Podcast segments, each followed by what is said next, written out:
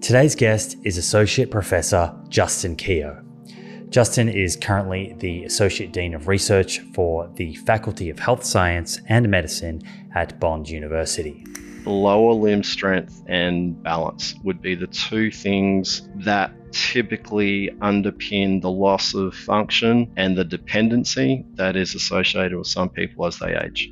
In this episode, we focused on sarcopenia, a disease characterized by muscle mass, strength, and function loss that affects a large percentage of older adults.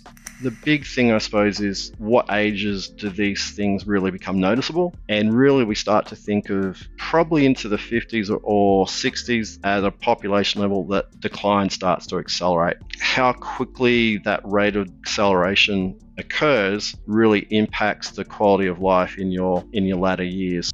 We focused on what sarcopenia is, who it affects, and what we can do to prevent or reverse it. There's a lot in this episode, quite detailed and heavy at times. But hey, that's the trade off that you get when you speak with an actual scientist who's deliberate and careful with language, as opposed to an influencer that might be a little more, shall I say, loose. I'll make sure to summarize the key learnings in future episodes. Please enjoy.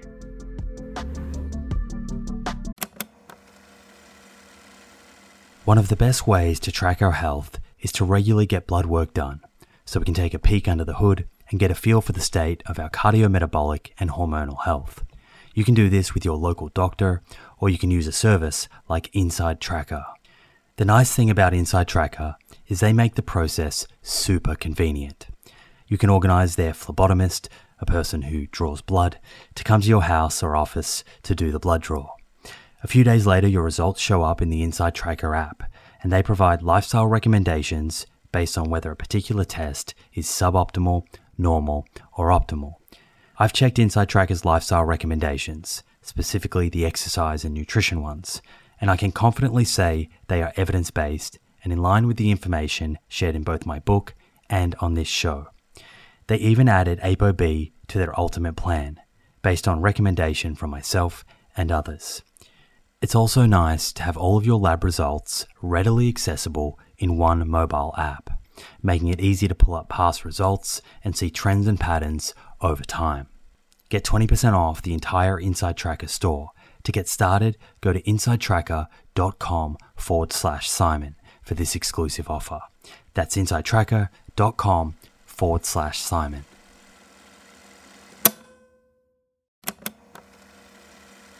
If you're a long-time listener of this show, you'll be well aware of the scientific evidence that supports a high fiber, plant rich diet for good long term health. And while I certainly believe in a food first approach, there is a role for supplements to help optimize the intake of specific nutrients and address any nutritional gaps. Enter Emil. Emil is a plant based wellness company with a series of products to help you optimize your plant based diet. Two of my favorite products being the Essential 8 multivitamin and the Optimal Omega Plus. The Essential 8 contains 8 key nutrients that plant based eaters often fall short in. And the Optimal Omega Plus contains a direct source of DHA and EPA omega 3s, same as in fish, but from algae. In fact, taking Optimal Omega Plus daily, which contains 750 milligrams of EPA and DHA, is equivalent to eating 2 to 3 pieces of fatty fish per week in line with the nutrition recommendations globally. To get your Essential 8 and Optimal Omega Plus, head to theproof.com forward slash friends and follow the link which will get you an extra 10% off your first order. That's theproof.com forward slash friends.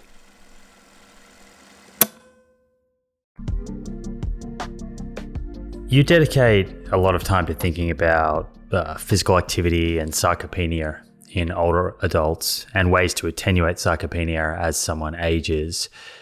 Sarcopenia may be a new term for some, so perhaps from the start here we we define that as a med- medical term. What does sarcopenia mean? Yeah, the term itself has sort of evolved. I first came across it in probably like the mid 90s, um, and it started to have a bit of um, discussion at that point. And while it's evolved since then, the current definitions have focused on three aspects muscle mass, muscle strength and physical performance, uh, sometimes referred to as physical function. So, different groups have come up with different definitions and diagnostic criteria. Perhaps the biggest in the world is the European Working Group. They've come out for second consensus a few years ago, and they look at muscle strength as the first level of diagnosis. Then muscle mass, which is a little bit more difficult to measure precisely. Uh, so things like DEXA, uh, looking at that muscle mass quantity or quality, and then measures of physical performance, which are often sit to stand or gait speed, um, are typical measures. And I forgot, sorry, for strength. The sit to stand can be used, but often the hand grip um, is used as the, the simplest form of strength assessment just because of its simplicity and the fact that it does seem to associate with total body strength well in, in many populations. And what is more, I guess, predictive of good long term health or a low risk of falls or, or, fracture and mortality? Is it is it muscle mass? Is it strength? Or is it physical function or some combination of these? Uh, all three um, have strong relationships with a host of adverse events in older adults. So, potentially now more so with the change in definition with the muscle strength, that is perhaps focused on a little bit more. So, muscle strength obviously underpins human performance to a large extent, and the work we do in athletic populations in strength conditioning, that's the basis for that entire field of improving athletic performance by doing work in the gym, for example.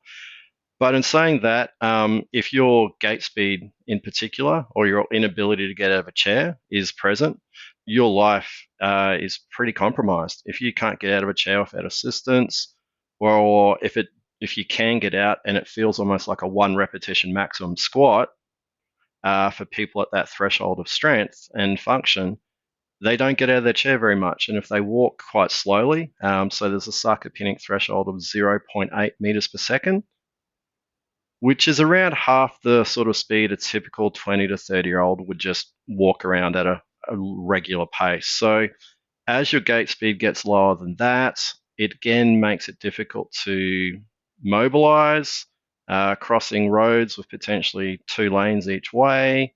Muscle mass underpins all of those things, and independently, it's really important for things like um, hospitalizations.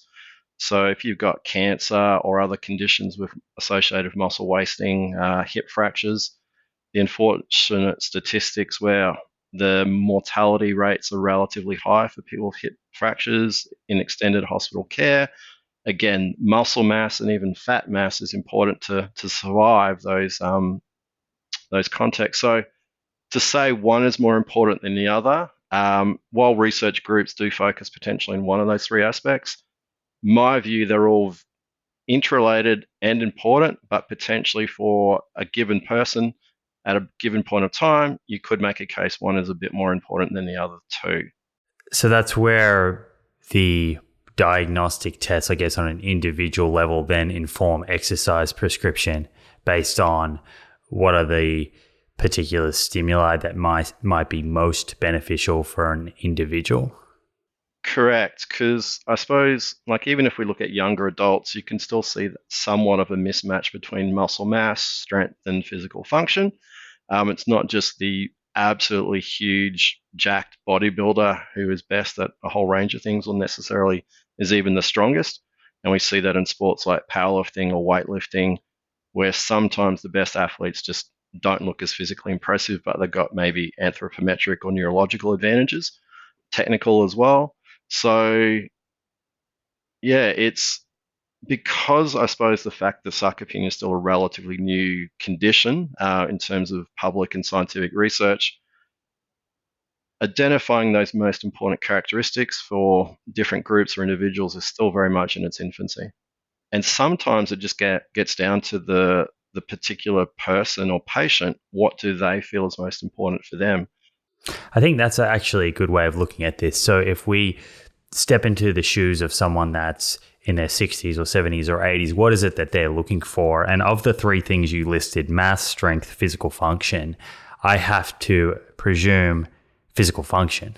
People want to be able to navigate their environment, sit to stand, walk up and down hills, all of these things confidently and, and effectively.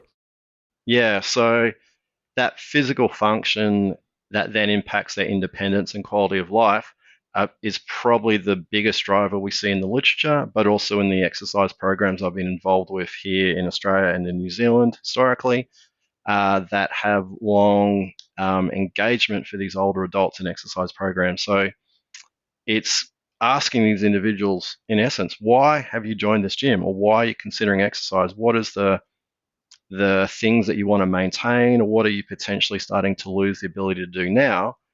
And then the exercise prescription that is developed, particularly after maybe the first eight to 12 weeks, which is quite basic and sort of just introduces them, familiarizes them to a gym, minimizes delayed onset muscle soreness example for examples, but after that sort of first three months, then the prescription becomes a bit more specific to their goals, what they want to improve, while also taking into account any um, contraindications they might have with their medical history or, or injury history.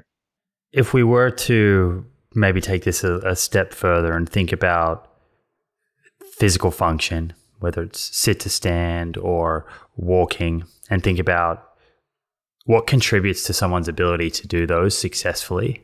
Mm-hmm. How much of that does come down to strength? How much of that does come down to muscle size, to balance and coordination, confidence? That is, to a certain extent, some of the holy grail of this level of research. The biggest challenge is potentially if we think of levels of strength or balance as maybe thresholds of physical function. Um, and those levels of strength might need to be normalized to your body mass in some way as well. Once someone is reaching those sort of thresholds of that performance, then that might become the biggest driving factor. So if they if someone is in essence got good balance, has good sensory system like vision, proprioception, vestibular function, but their lower body strength is poor, then their ability to sit to stand and walk or even stand is going to be compromised. So for that person, um, a lower body resistance intervention would be great. Alternatively, we can also see perhaps the traditional approach of working for older adults as being machine based to a point in that it's perceived to be safer than free weights or body weight exercises. And I remember reading a meta analysis years ago. I can't recall the name of the authors or anything, probably 10 years ago, my daughters are now 15 and 12. Um, so it might have been seven or eight years ago. And I read through the meta analysis, and all these resistance training programs had no effect on older adults' balance. I then just read a little bit more detail the actual interventions that were the resistance training, and they were all machine based. So leg press, leg extension, leg curl, where you're seated. And I asked my daughters who are in primary school at the time, do you think doing strength exercises while seating will improve um, balance of grandma? And they said, no. Why would it? They're sitting down. So sometimes it's as simple as that, that our exercise prescriptions, if they're too simplistic um, and they're all seated exercises, we're going to get quite a unidimensional sort of benefit, like strength and some level of muscle mass. So the programs I've been associated with that have done well have integrated balance and resistance training in a progressive fashion. Some programs will have those two arms quite separate. Others will incorporate what you'd consider a more functional strength and conditioning based progression where things like squats and lunges and deadlifts and cable rotations and step ups, step downs, lunges, or even carries like in essence farmers carries and things like that which simulate carrying the groceries in or things in the garden are included in the program. So you've got that overload of the muscle and bone with the, the loads that are lifted, but also the, the balance requirements and the, the mobility as well. So we still don't have clear evidence on how effective those are necessarily to other approaches. But if we think of young adults and strength conditioning, we typically be- get better results from that approach than just leg press, leg extension, etc. I don't want to skip forward too much here, but it, it seems it seems relevant. Is this the challenge with community based programs and guidelines? You, you're you're going out and giving broad recommendations, and then at, at an individual level, like you just spoke to before, it might be that for person A, their risk of falls is greatly increased by balance issues uh, person B, it's lower limb strength and and so forth. So when you're creating these kind of broad community programs, my assumption is that you're going in with a kind of multi multimodal type program that's hopefully catering for everyone. Yeah, that's often the case. That many programs are trying to tick off a host of physical and then mobility and social benefits. The question can be if we look at sort of the guidelines and the evidence of what constitutes a minimum effective dosage, by to some extent looking to improve lots of things, are we diluting the benefit of perhaps the most important characteristics that these programs need to focus on? And then identifying which clients will most likely benefit from one program versus another. It's probably still most healthcare systems or exercise um, sort of facilities might not quite be at that level as yet. To, in essence, identify what is the optimal or the best options for that person at that point of time.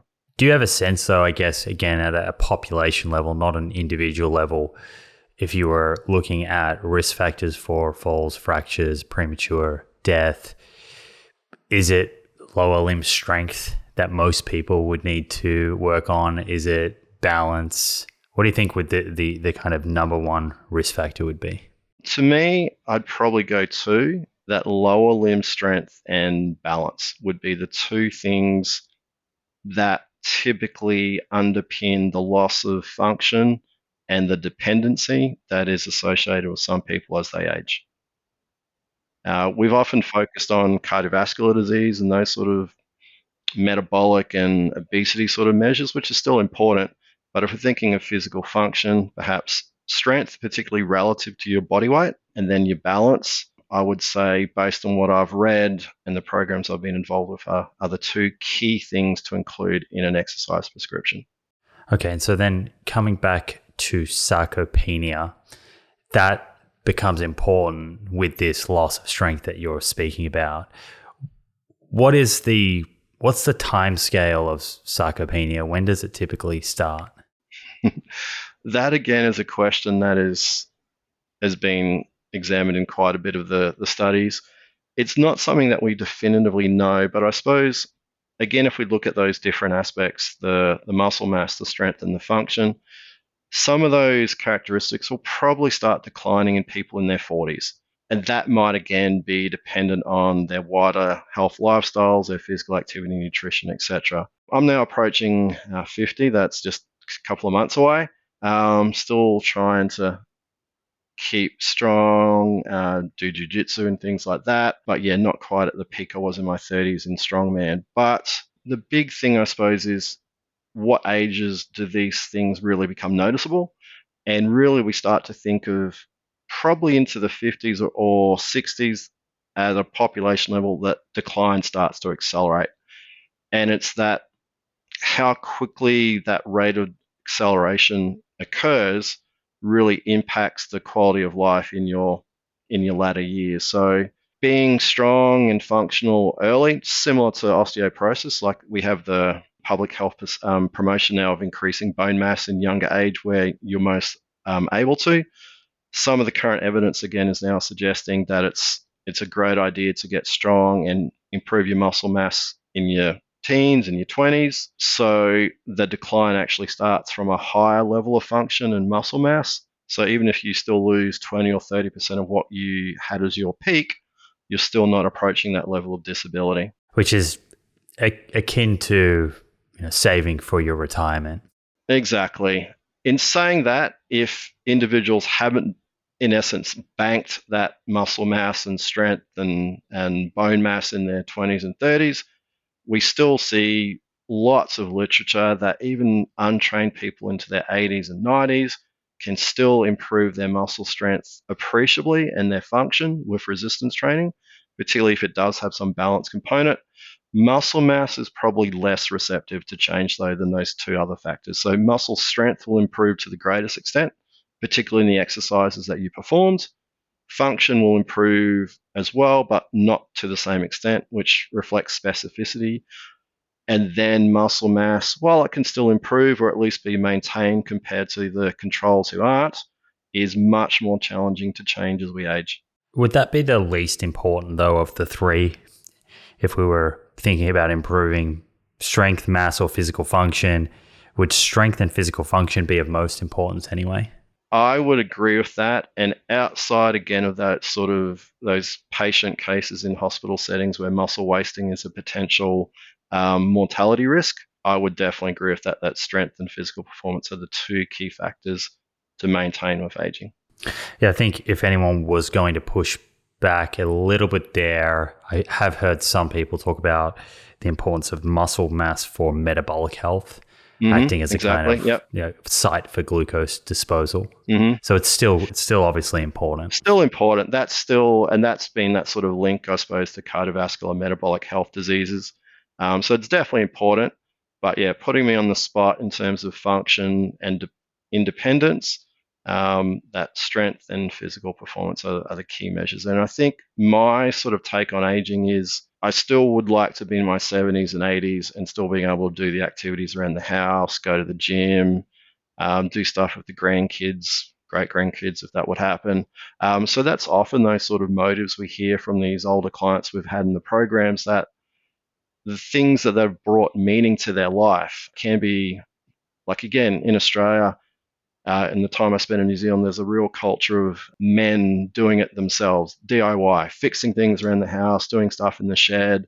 So that group in their 70s and 80s now still really a lot of the men's identities around those sort of abilities. So if they lose that strength and physical function or their balance and can't do those things, or their healthcare provider thinks it's unsafe for them to continue, or perhaps their partner, then you're taking a big part of their life away from them and then that quality of life is is questionable at that point of time. And it's often a social interaction with with other people who share similar interests.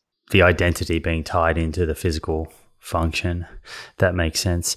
Has anyone looked at at muscle function in centenarian populations? You know, they don't tend to be big people, but I have to imagine that they have pretty decent strength and power for their size.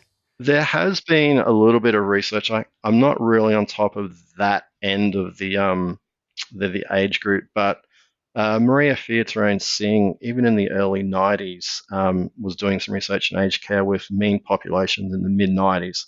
And again, demonstrating even back then big increases in strength and function tests like um, walking ability and so on. So, a host of people who were using like a mobility aid, like a, a walker, were able to transition to walking with a stick. Those who had a walking stick were able to transition to walking without a stick. So, so again, even research that's now approaching 30 something years old um, has demonstrated some of those effects. It's probably difficult in many, like the countries I've lived in, Australia and New Zealand, to get a sufficient cohort of people at that age. But again, some of those areas um, internationally where we have those centenarians being more common, there would probably be some research into that, but I'm not aware. There's probably a lot more epidemiology into those sort of individuals regarding what their diet, physical activity patterns are. And they're often more, yeah, just things that we would have done prior to gyms being available. Like being active to get your food, prepare your food is also somewhat of a labor of love. And you're not just um, opening the fridge or calling Uber Eats or something to get your next meal. So they were physically active and ate traditionally very much real foods as, as their diets, regardless of the location where they've lived um, across the world. A, a friend of mine describes some of these things that we've done to our environment that make our life easier, fatal conveniences. Ah, agreed. And to a point, even with aged care conferences or things that nature, where I see a lot of the services offered or the prom- the promotional sort of things like your mobility scooters and things like that, they obviously have a place for people. But if you choose to stop walking and then use a mobility scooter, you're basically setting yourself up for that spiral into further dependence. So while at some there's obviously times where it is important but once you take that next step into dependency, it's very difficult to then regain function. And that spiral often gets more and more dependent. So straddling that risk, I suppose, of continuing to walk where they might be at risk of falls. And if they're osteoporotic, obviously that's a that's a big risk, um, particularly if they've got low BMI as well. So yeah, everything that a clinician, a patient, and the family have to consider making these choices is is quite complex, and often depends on what you perceive as the most important things and the biggest sort of risks that you might encounter. So it's almost like a risk reward ratio that some people might see things at. You mentioned that it's it's a little difficult to know exactly when sarcopenia starts, the onset of sarcopenia, but typically sort of 50s, 60s, and, and thereafter. What do we understand about the rate of muscle mass and strength loss? I've seen a, a whole lot of different numbers through the literature. You know, some suggesting that once you get to that age, it might be 1% of muscle mass loss per year and about 3% of muscle strength loss per year. Is that consistent with with what you've seen and is that just indicative of the way we're living versus something we have to accept in a normal part of aging? Yeah, I think those sort of statistics are pretty common to what I've seen. One of the challenges still is that often these studies are sort of cross sectional where we're comparing different age groups at a point of time and then seeing these 70 year olds of less than 60 year olds, which is less than 50 year olds. Having the cohort studies that track people for decades is obviously challenging and cost costly.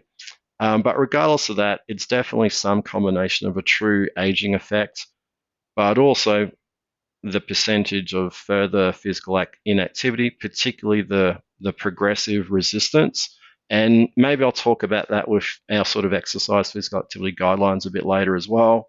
So, yeah, typically as we get hit maybe 40s, how often does a 40 year old sprint anymore?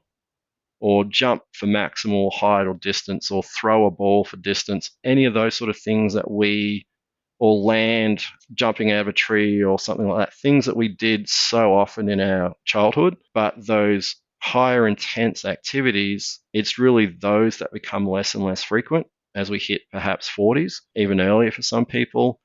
And therefore, we're not really recruiting our type 2 motor units. Those muscle fibers aren't getting stimulated. And it's those fibers that are most are the largest muscle fibers. They produce the most strength and power. They contract faster.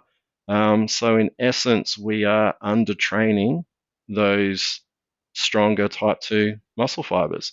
And I think our guidelines to a point, many older adults are still happy to walk, but resistance training still is a hard sell for a host of reasons to get older adults um, and even middle aged adults to perform at similar levels to those who might meet the guidelines for 150 minutes of walking per week.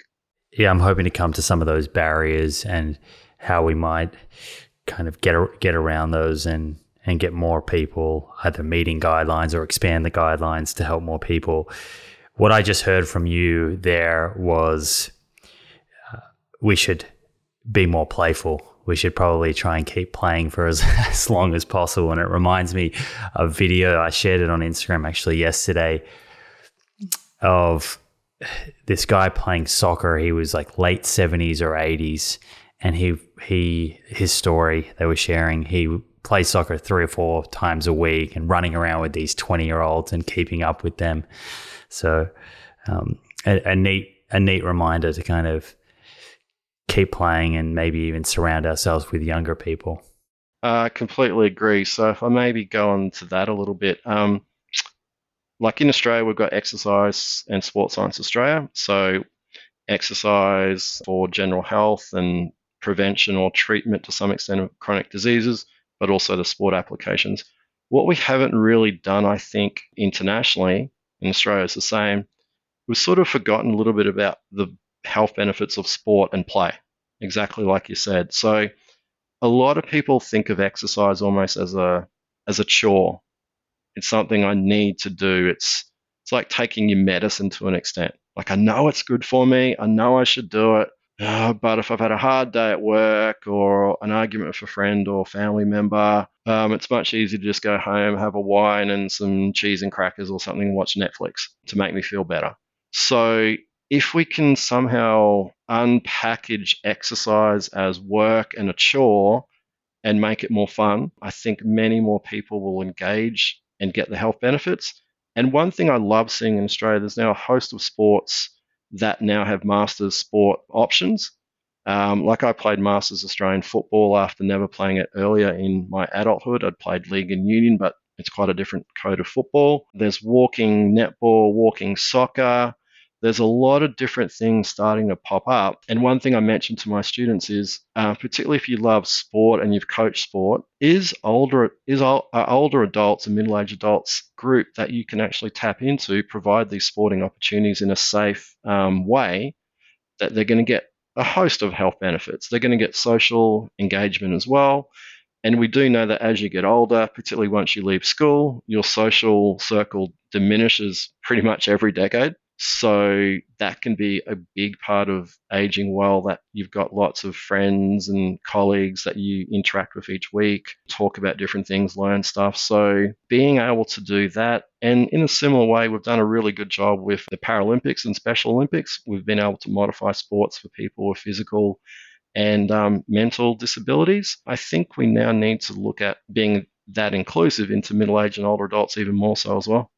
Do you think it's possible if someone stays active playing sport, you know, soccer or tennis, that that type of regular activity is enough to attenuate some of these age-related changes to muscle mass or muscle function, or does there still need to be some dedicated resistance training, you know, mixed into to that person's physical activity?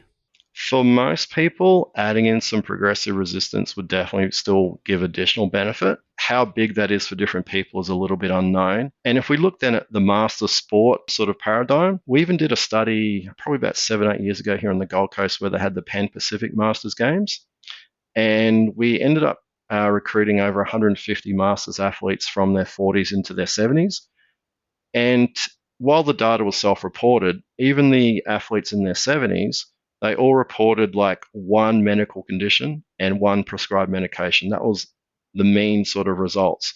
So if you were to randomly find a group of 20, 70 year olds and ask them how many of them have one medication, one chronic disease, there'd probably much be no one in that room who'd say so. So while that doesn't prove that master sports makes you healthy, because it could be the opposite that healthy older adults can play master sport, it does suggest that being active, playing sport, getting out in the community regularly, and like when we looked at their gait speed, their grip strength, and their sort of anthropometry, again, they were still pretty much like a bunch of 40 year olds, even these 60 and 70 year olds.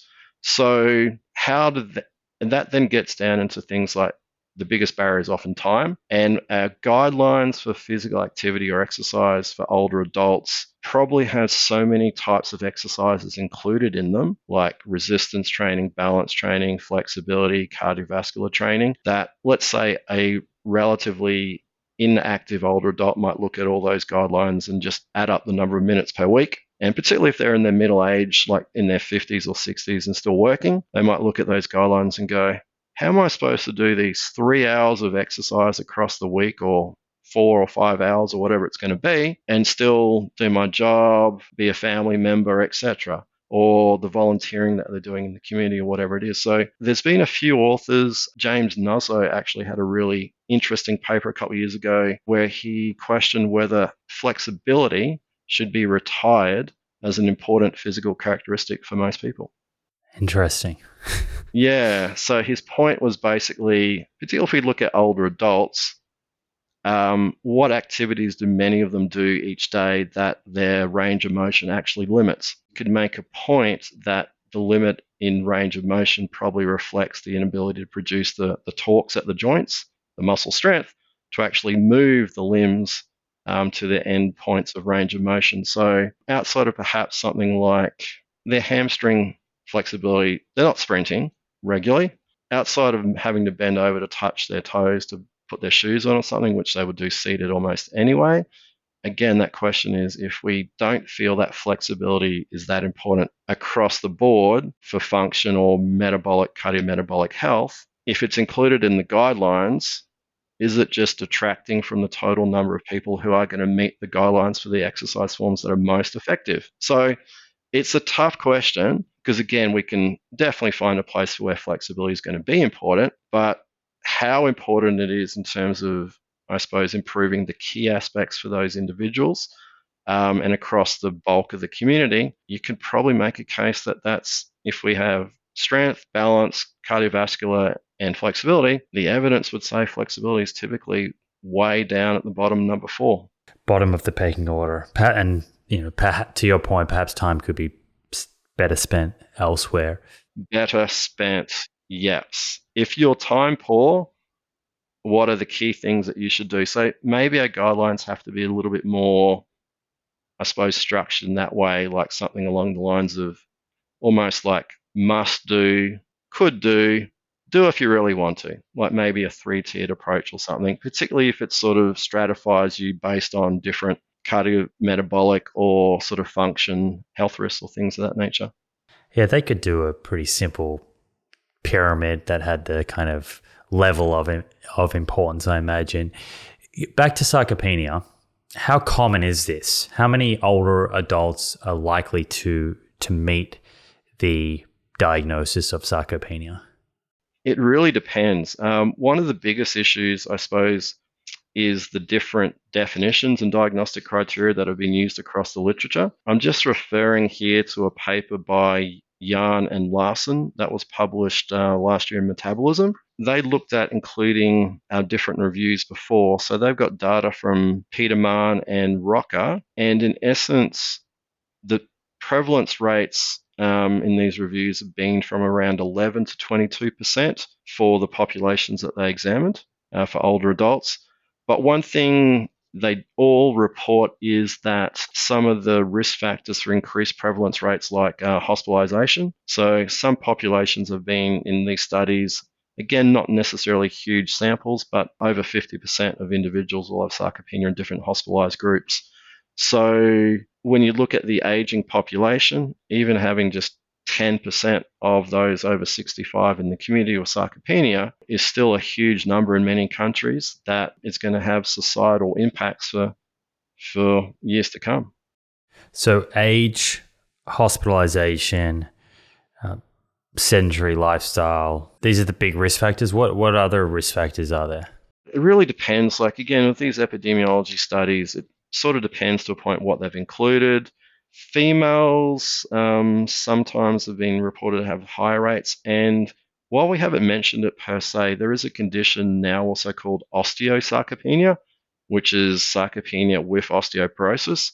And again, being female seems to increase the risk of that, which again would reflect females having a higher prevalence of um, osteoporosis than males do.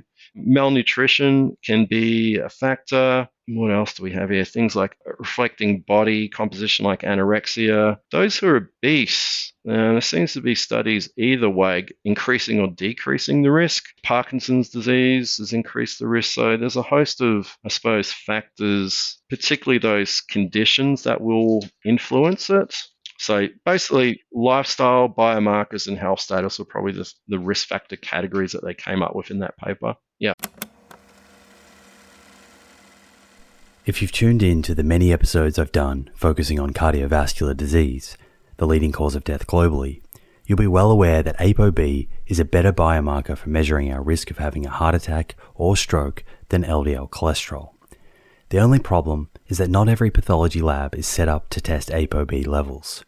Fortunately, this has now been made easier by InsideTracker, a leading health and wellness company, founded in 2009 by experts in aging, genetics, and biometric data from Harvard, MIT, and Tufts that provides lifestyle advice based on your blood test results.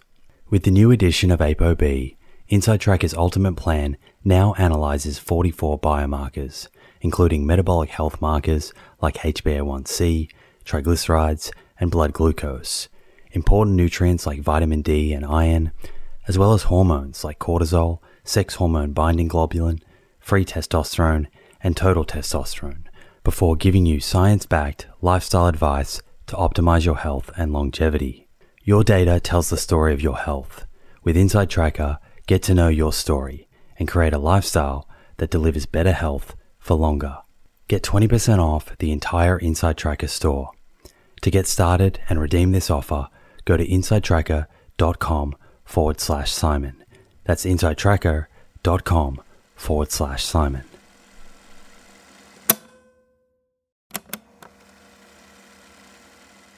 Friends, you may remember my conversation with Dr. David Spiegel, leading Stanford psychiatrist, who spoke to me about the underrated benefits of hypnotherapy, a clinically backed method supported by over 400 research papers, proven to reduce stress and anxiety, help focus, and reinforce new habits. David has taken this research and his clinical practice and created a digital experience in an app called Reveri, where you can access all his sessions whenever you need them. People all over the world are now using Reveri to quit smoking, gain control over other addictions, reduce physical pain, feel more relaxed, and improve their mental health. I've been using it to improve my sleep, and I can't recommend it more.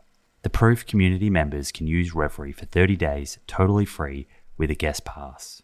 Just visit reveri.com forward slash the proof. That's R E V E R I dot com forward slash the proof to redeem. And with regards to the gender differences there, um, I'm I'm presuming that that increased risk that we see with females is to do with changes in hormone status, kind of at the around perimenopause, menopause, declining estrogen levels, and how that can affect muscle and bone tissue. Yeah, there's I suppose one thing that we've done poorly in exercise and sports science research is is gender balance particularly in the sports science area, there's so much more on male athletes that we know than females. And probably the area where that has been addressed is things like osteoporosis because of the increased prevalence of females. So, again, untangling all those different physiological sex differences to perhaps socio-cultural environmental factors. And another area where this is debated at the moment is sport injuries like ACL and concussions in female football players compared to the male counterparts. Is it just sex related differences? Is it differences in the age these the years of experience of the sport before they reach elite um, adulthood, and also just the general sport science, strength conditioning, sport medicine, and coaching support uh, that the females are currently getting compared to their male counterparts. So potentially for this, there's also maybe that that still that somewhat more proportions of males performing resistance training in those age groups it's still often a little bit harder to sell resistance training to the older woman than it is to the older man. Selling it to the older man still isn't an easy message either. So, what I see in regular gyms now, that sex difference in resistance training isn't there as much as it was. Like when I was in my 20s or late teens, it was often the free weight room the guys were hanging out in and the cardio machines the females were. Whereas at our gym at Bond University, we've got eight or nine squat racks, and often there's more females squatting and deadlifting than the guys. So I think in in a generation or two, we're not going to have those issues as that cohort of 20 year olds reach um, older adulthood. But we still have some of those sort of issues at the moment similar to how often these individuals will take their GP's word or specialist as gospel. So we can maybe tap into that in a better way, whereas the average 20 year old now is is much more critical in some ways of the advice their their GP or other health professional give them, and will often seek a second opinion, even if that, that is Dr. Google. Is sarcopenia considered a disease? Like diabetes or, or heart disease? Yeah, so it's now actually it's a geriatric syndrome that's now um, got an ICD classification. Doctors can now, in essence, put that code to different services that they provide their patients. And um, yeah, so ICD is the International Classification of Disease. Sorry if I wasn't clear. Um, so yeah, just like diabetes or heart disease, it now has sort of treatment options um, sort of attached to it. And our consensus sort of document from the Australian New Zealand Society of Sarcopenia and Frailty Research has a host of sort of suggestions, including for someone who's either been confirmed or suspected of having sarcopenia, like a 30 to 60 minute sort of consult regarding their life, what might be some of the risk factors for their current function, strength, and muscle mass, and then appropriate interventions that might then um, be appropriate, as well as um, sort of annual follow ups to see um, how that patient's progressing or or regressing. And in a clinical uh, setting, that confirmation would be done based on what we spoke about earlier, like performance on grip strength or anthrop- anthropometric measures, sit to stand. One thing I have, actually haven't mentioned too, there's a, a simple screening questionnaire called the SARC-F. It's got five questions about function, falls, etc. So SARC as in S-A-R-C dash F. Sometimes it's also supplemented with a calf circumference measurement. Some studies have indicated that just increases the sort of predictive ability of um, that to some extent in different populations. But regardless of that, um, that's a self-report tool, takes a couple of minutes to use, and it's often been found to be quite useful as just screening those initial people. From there, if muscle strength is um, low, I think it's 25 kilos for men, 17 kilos for women in the hand grip, then clinically, doctor or geriatrician would then treat them for sarcopenia. Just because getting a DEXA or something is um, sort of expensive um, and may not necessarily, it, not suggested to change the treatment approach to any real extent. Many would probably still get a DEXA, particularly if the client, the patient, is at risk of osteoporosis as well or has that sort of condition. And then, yeah, they can definitely test for that level or the severity of the sarcopenia, again, by a simple um, something like a four meter walk test, the timed up and go over three meters, which again can often be conducted in the clinic. So one thing that would be great to see to some extent would be I don't know, patients often sit around for so long in GP clinics. Could things like the SARC-F or a simple hand grip strength test for any patient over the 65 be sort of routinely done?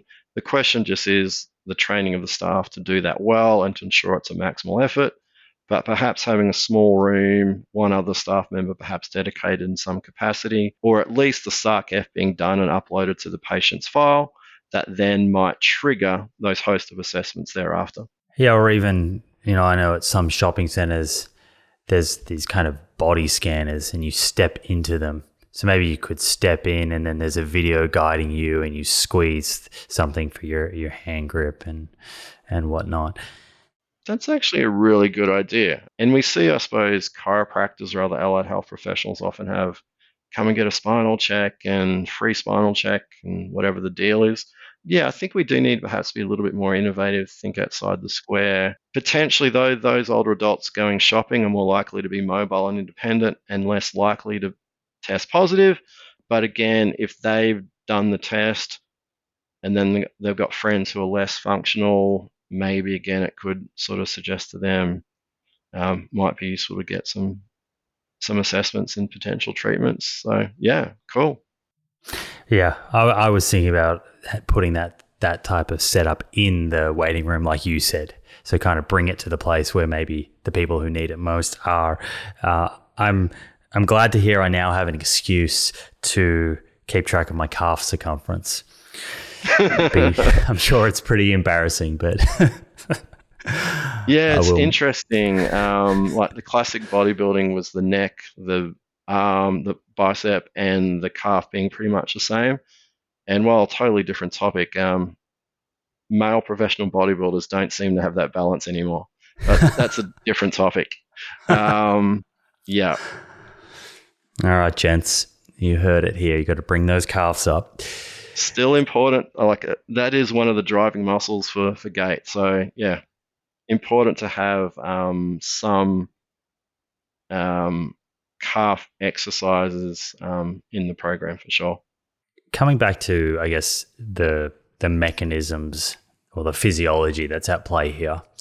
If we think about the loss of muscle function um, and and also strength that occurs as someone ages, particularly if someone has sarcopenia, is it mostly changes to muscle tissue itself? Is it the nervous system?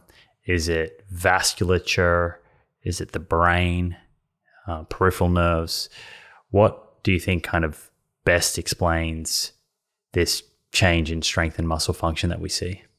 Yeah, there's a lot of factors. So if we start, I suppose, almost from the central nervous system, there are changes in different aspects of the brain, the spinal cord, that um, underpin the sort of the action potentials that are generated and sent to the the agonist, the synergist, and even the antagonist muscles to make sure there's no coactivation or minimal coactivation where required. So a host of those things, and we know there's substantial neuroplasticity that still exists in, in the CNS.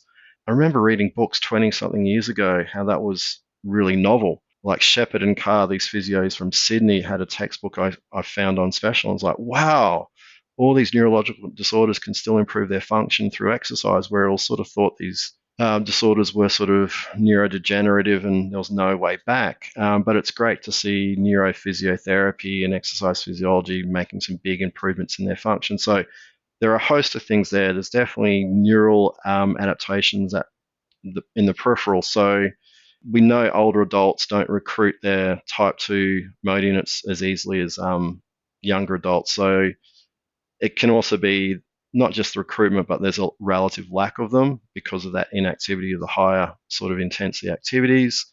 We know in terms of the muscle itself, there's greater infiltration of um, fat into the, the muscle itself. So those fatty infiltrations are going to reduce the force generating capacity. We have a reduction in um, specific tension, which is the ability of a cross sectional area to reduce force. So, and we also get a loss of sort of coordinated activity of all these different muscles. So, if we think of almost anything we do as humans, Simon, it involves a whole host of very precise interactions in time and space between agonists, synergists, or stabilizers, whatever you want to call them, and the antagonistic muscles. So, you can't walk well if your gastroc and your soleus muscles, as an antagonistic pair, are both active. Um, so again, some of the spasticity disorders we see where we have that coactivation at the joints makes function really difficult, increases energy expenditure, etc. So again, there's plenty of research at that level that shows that older adults have more coactivation at joints and often in eccentric contraction. So that might mean an older adult walking downstairs, for example, or walking down a hill has less control of their, their limb segments because of that coactivation, maybe greater muscle energy expenditure. And particularly, there is a bit of research I've seen where older adults who go to the gym, they're more at risk of having a fall in that hour or two after their gym session. So, particularly if they've done some pretty heavy lower body exercise, like we know like if you've done a heavy lower body session, your legs just feel like jelly. You don't feel that stable. Um, walking down a set of stairs can be a challenge. You now add 40 years onto your own body to do that, and that risk of falls is now increased. So even things like that, we still need to maybe get the message out that while um, these forms of exercise are beneficial, you are at a slightly greater risk of falls in the couple of hours thereafter. Just like an athlete doing Nordic hamstring curls is doing that to reduce their risk of hamstring injury. If those hamstrings are really fatigued and then they do a soccer or an Australian football training session where they're sprinting, jumping, and kicking, you're probably increasing your risk of, of injury to some extent in that session straight after. So, how we, I suppose, get that message and just, just to be a little bit careful post session probably not a great idea to then go off and do some bushwalk where it's going to be slippery up and downhill surfaces after a heavy leg training session, as an example. Went off on a tangent a little bit there, perhaps, but yeah. How important is this idea of um, the muscle cell type? You mentioned earlier that, at least initially, most of the muscle fibers that are lost to type 2 uh, are, and just to clarify that, are, are are people losing the muscle cells, muscle fibers, or are they just getting smaller?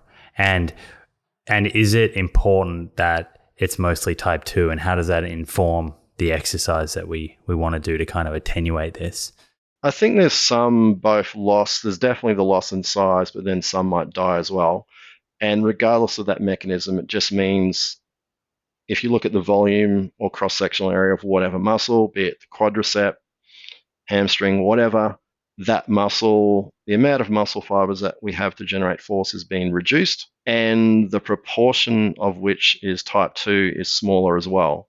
So, a smaller muscle with less type 2 components is at a substantial reduced ability to produce force, and it is also a substantial reduction in the velocity because the type 2 motor units muscle fibers uh, move faster. So, then when we look at the age related decline in power, which is force by velocity. So ultimately, if you think mathematically, um, a 70 year old, 80 year old might have 50% of their peak force, 50% of their peak velocity. When you multiply that together, they've now got 25% of their peak power that they had at a younger age. So some literature is looking at, even though sarcopenia talks about strength, and probably the reason it does is because it's easy to measure. Losses in muscle power are even more highly related to function than losses in muscle strength or any other sort of measure that we typically have. Just clarify that again. If someone's hearing, you know, this idea of strength and power being different for the first time, what is the distinction? That's a great question. Even our students um, need that reinforced a bit. So, strength is the ability to produce force. Um, so, in essence, if we think of squeezing a hand grip dynamometer, we're producing 28 kilograms, which is around 270 newtons. So that's the ability to hold an object or overcome an object and move it. So typically, when we look at strength sports of powerlifting, squat, bench, and deadlift, they are maximizing their force output to, to lift the heaviest loads at a slow velocity. So the greatest forces we produce are eccentrically when we control the weight down, then isometrically where we hold it, and then even less is the concentrical lifting it against gravity. Alternatively, power is the ability to produce force and velocity simultaneously. So, power is going to be more important for someone throwing a javelin, jumping for max height, where there's both a force and a velocity component to it. So, even things like getting out of a chair rapidly, walking at a good pace, the correlations in different studies with power measures to those activities seem to be greater than simple strength measures in, in older adults. And similar, and this is where I often feel a little bit different in some ways. And sometimes when we are researchers, sometimes people think you've got to stay very much in your same lane for your entire career. So I've got research in older adults, fair bit in residential aged care, so average age groups of 85, um, and these people aren't able to do a sit to stand with their hands on their chest at all. So unless they can push off the chair, which is like a squat dip combination exercise, they can't get out of a chair. And alternatively, I've also done research in high level football athletes, powerlifters, strongmen, etc. So often people see these two populations as being completely different, but ultimately, the strength athletes, uh, for them to improve, they've got to do so many things right to get better if they're already very strong and powerful. And we know that getting powerful often increases performance more so than just strength per se. So often these same things we see in athletic young pops are the same we see in older pops, but often those two fields of the end of the different ages of the lifespan are thought as completely opposite. And I think some of the guidelines we have, or maybe approaches, like we spoke about some barriers before, maybe some approaches that work well in athletes for different reasons, uh, for different physiological outcomes, could actually offset some of the barriers to resistance training uh, that certain older adult and clinical populations have. So I think having a foot in both camps actually adds to my potential um, ability to improve outcomes for the older generations. At an exercise level, how does this look different if if you're targeting you know purely force or strength versus targeting power as the the kind of outcome of interest? So ultimately, if you're trying to develop power, some of your exercise prescription needs to involve one of two things. One is at least the um, intention to move that weight explosively. So even if you're lifting heavy weights, if your intent is to move those loads quite quickly, as, as fast as you can in that concentric gradient, the up phase, there is evidence that that will improve power to some extent. However, we also probably need to have some exercises where we are actually moving at a higher velocity than a traditional resistance training exercise. So, um, one thing that was incorporated into general football strength conditioning in the 2000s was the use of bands or chains with traditional resistance training exercises. So, really popularized by Louie Simmons' Westside Barbell training approach. Um, so, they called it the dynamic method, where you might select a load of 40 to 60% of your one rep max, put some bands or chains. So, again, for the older person, bands would definitely be the preferred option. Um, and they can then express um, that velocity component for maybe sets of three to five um, and become more explosive in their sort of muscle characteristics once they've had a period of, say, three to six months minimum of regular standard resistance training to build the base. Um, just like you would in a regular athlete, you'd have a hypertrophy phase, a strength phase, and then a power phase as a traditional sort of model of um, prescription. So um, even when I was in New Zealand, I left there 12 years ago. There was an awesome program called Never Too Old that the Auckland University of Technology developed. Um, we were a part of there, and um, yeah, they were incorporating um, those therabands into a host of your traditional barbell exercises for the more advanced um, participants, um, and getting good sort of outcomes with that. So um, there is definitely the potential for that. And there's even some colleagues here in um, on the Gold Coast.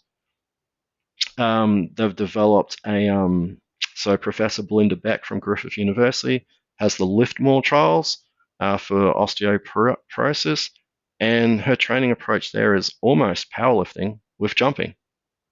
Um, so there's a squat, a deadlift, um, overhead press, and there is um, jump and landing components in there as well. So these older people are, again, training much more like um, a strength athlete with some jumping and landing and getting some really good function and bone mineral um, density and other bone characteristic benefits as well.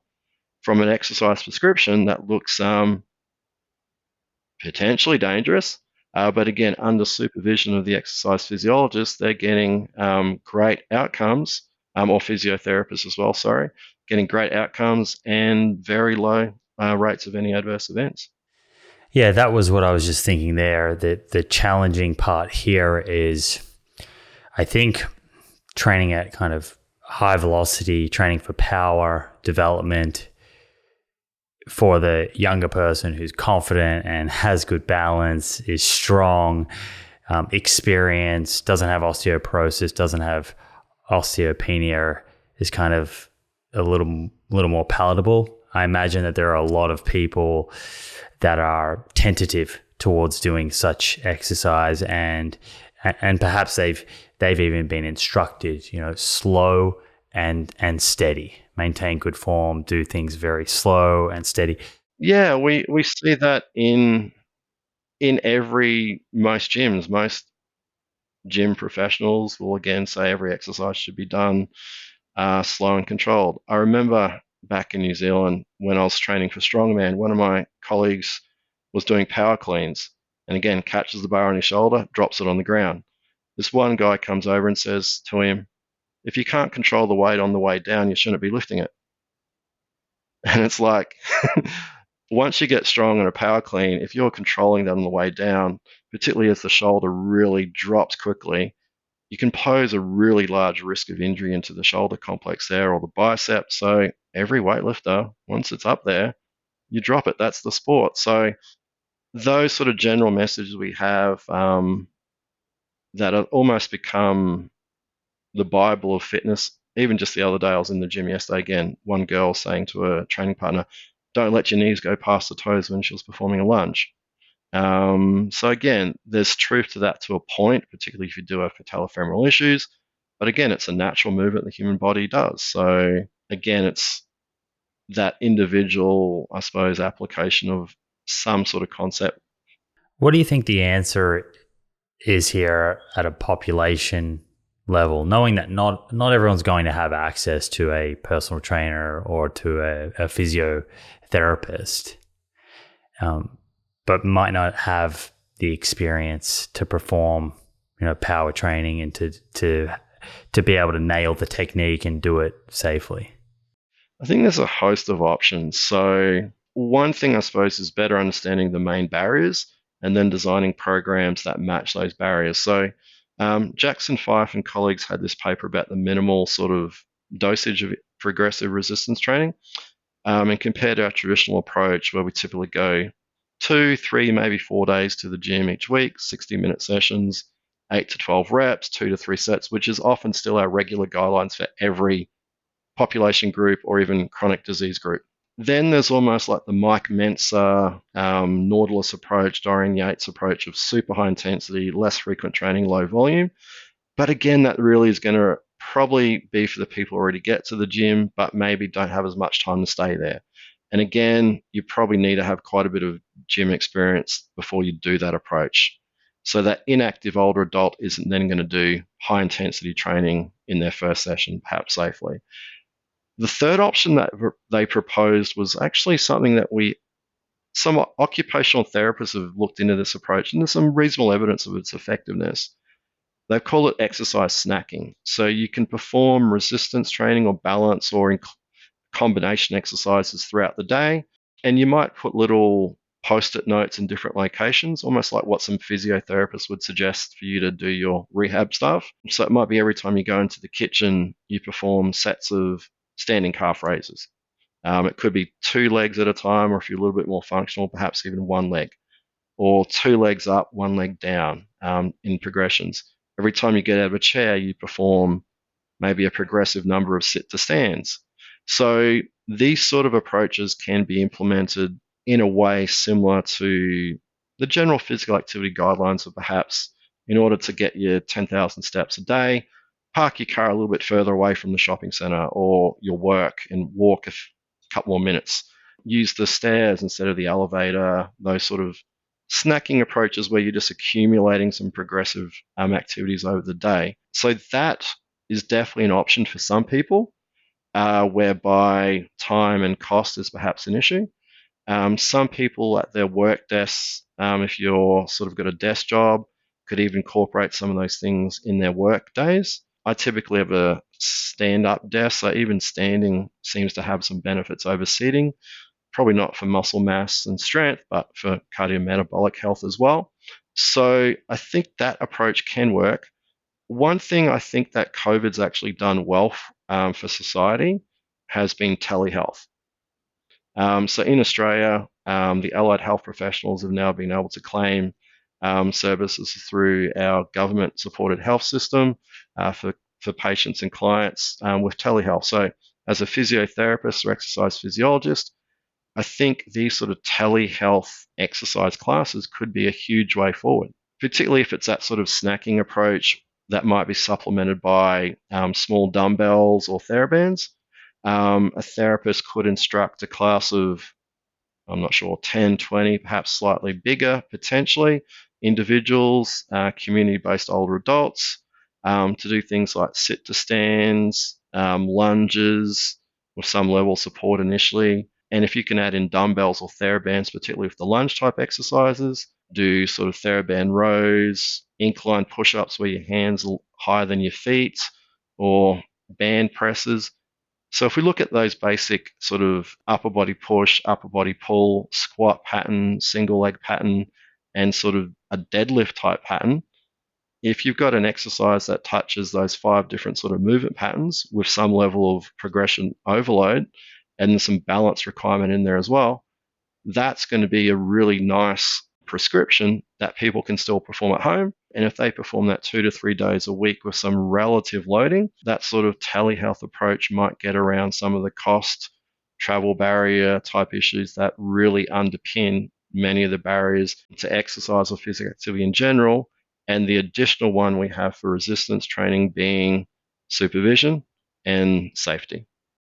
Okay, I kind of want to clarify something for the the listeners here because there's almost there's almost two questions. One one is the question of if if we just had this theoretical scenario where we had 100% adherence compliance what what is the gold standard most effective training program for attenuating age related uh, muscle loss and, and bone loss versus pragmatically you know i think i'm not sure if we spoke to this but i think it's like 10 10 or 20% maybe of adults in Australia meet the recommendations for resistance training.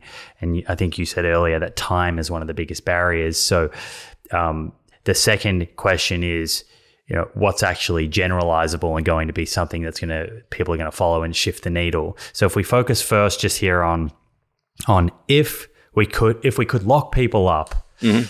And and and and make sure they did exactly what we we said because there are some people listening that will do that. Mm-hmm. We'll um, do that. They're not, yep. they're not going to be the majority.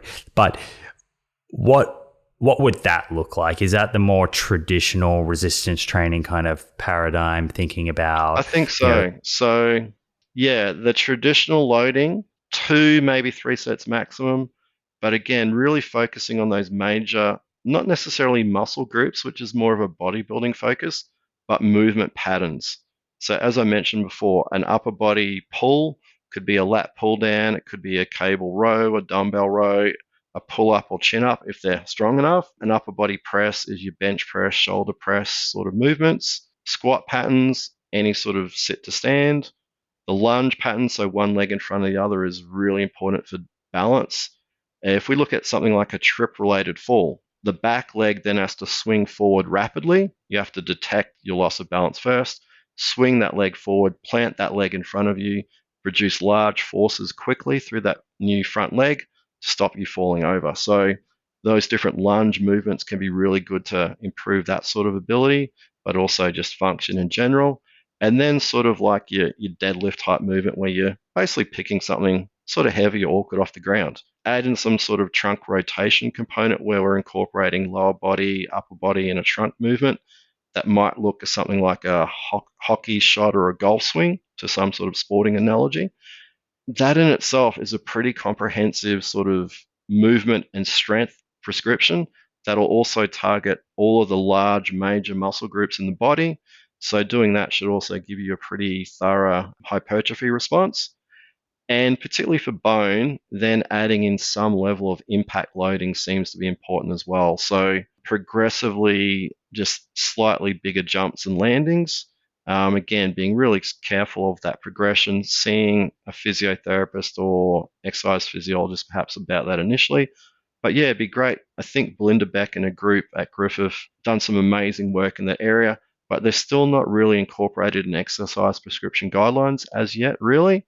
So it'd be nice to see how the average exercise professional can start to incorporate that in a progressive overload fashion. So is it dropping from a five centimeter box, landing on the ground or something. They use TheraBands, I think, as well in some ways. But yeah, how we actually would progress that impact loading and what sort of impact difference would a five or a 10 centimeter drop mean in terms of loading at the ankle and the foot up through the up through the body because we know those forces will be reduced as we as it goes from the foot up to the spine. And ultimately, if you want to increase spinal bone mobility, bone density, sorry, that might be a different prescription than we need than for something in the shin or the or the hip to some extent, just based on those reduction forces as we go up the chain on landing. So that would be the ultimate prescription. Two or three days a week um, is all that's required.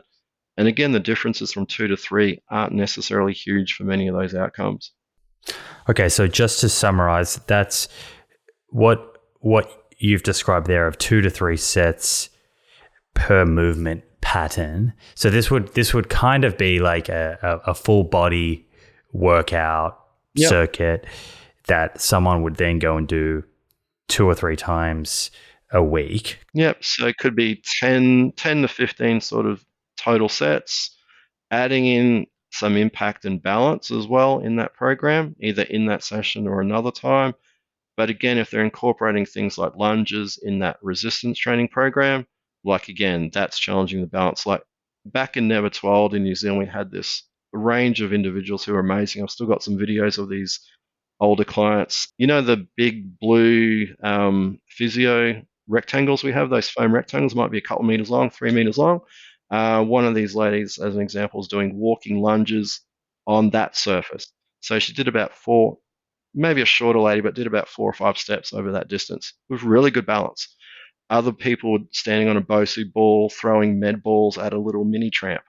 So again, their overall balance and function for these 60 to 70 year old individuals doing that, and then you go to your 20 year old students, go, who wants to have a crack at that and see if they can perform it as well as this um, older lady? And it's just crickets in the background. No one wants to uh, be shown up by uh, someone 50 years older than them. So the human body is still resilient and can reach those sort of levels. Again, it's pretty, it's not common, but with sufficient dedication to the training, um, those things are still achievable. And one thing we've not touched on actually, we've also done some research in dance. If we think of dance, it's often been an exercise form that many older adults don't see as exercise. It's perhaps where they met their love of their life.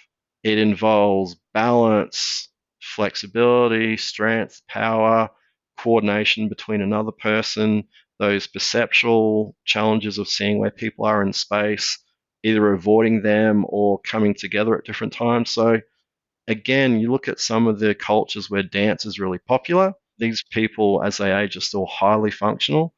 And those older adults um, who dance, again, are amazingly functional, indep- independent individuals. So, even something like having more dance options um, in senior centres or aged care facilities might also be a way forward. And again, we spoke about fun and play, a way where a host of these physical benefits plus the social benefits can be accrued in a more playful, fun fashion. Right, more more raging, everyone. Uh, yeah. the the talk of balance, you know, brings me back. My undergrad was physiotherapy, and I, I remember running through these types of drills with patients and you know uneven surfaces and single leg work mm-hmm. and rem, you know removing vision all these things are, are really neat to kind of play around with in a safe way within this program do you have any thoughts on tempo given what we spoke to earlier around velocity and power yeah, so particularly with that resistance training in that first three, maybe even up to six months, everything is nice, is a controlled tempo. So um, two to four sort of second eccentrics, concentrics probably the same sort of period. So if you're doing a set of eight repetitions, you're still going to be up around the 50 seconds of time under tension. Um, so the loads aren't going to be huge in terms of what they could potentially utilize, but again, that slow movement is going to increase that time under tension that can be useful, but also just assist with the development of their of their technique and for them to have it a basically that proprioception of how their body is moving in space, which then becomes really important for them to train more independently, perhaps with uh, some level of supervision initially. So that's one of the other big challenges, I suppose, is for it to be achievable and adherence in the community, how much supervision is required initially for many older adults before they can train quite independently and confidently on their own. I went through something similar for my 15 year old daughter, helped train her for about six months. Their gym had a 14 year old policy where once they turn 14, they can train on their own if they the manager feels they're good. Um, so yeah, my daughter Georgia reached that goal, and now basically is very independent and wishes to train on her own. For the older person, again, what is that process for them to feel comfortable in that environment, be it at home or in a gym, if they need to offset some of the costs that supervised training would, would obviously have, is a challenge that we still don't quite know, and um, how that might differ for different people. So, starting at a two to four second concentric uh, which is the phase of the movement where the muscle's shortening. So if you're doing a bench press, it's it's lifting the weights up, and then two or two or four seconds lowering back down. Then as someone gets confident, where are they where are they progressing that to ideally from a, a tempo perspective?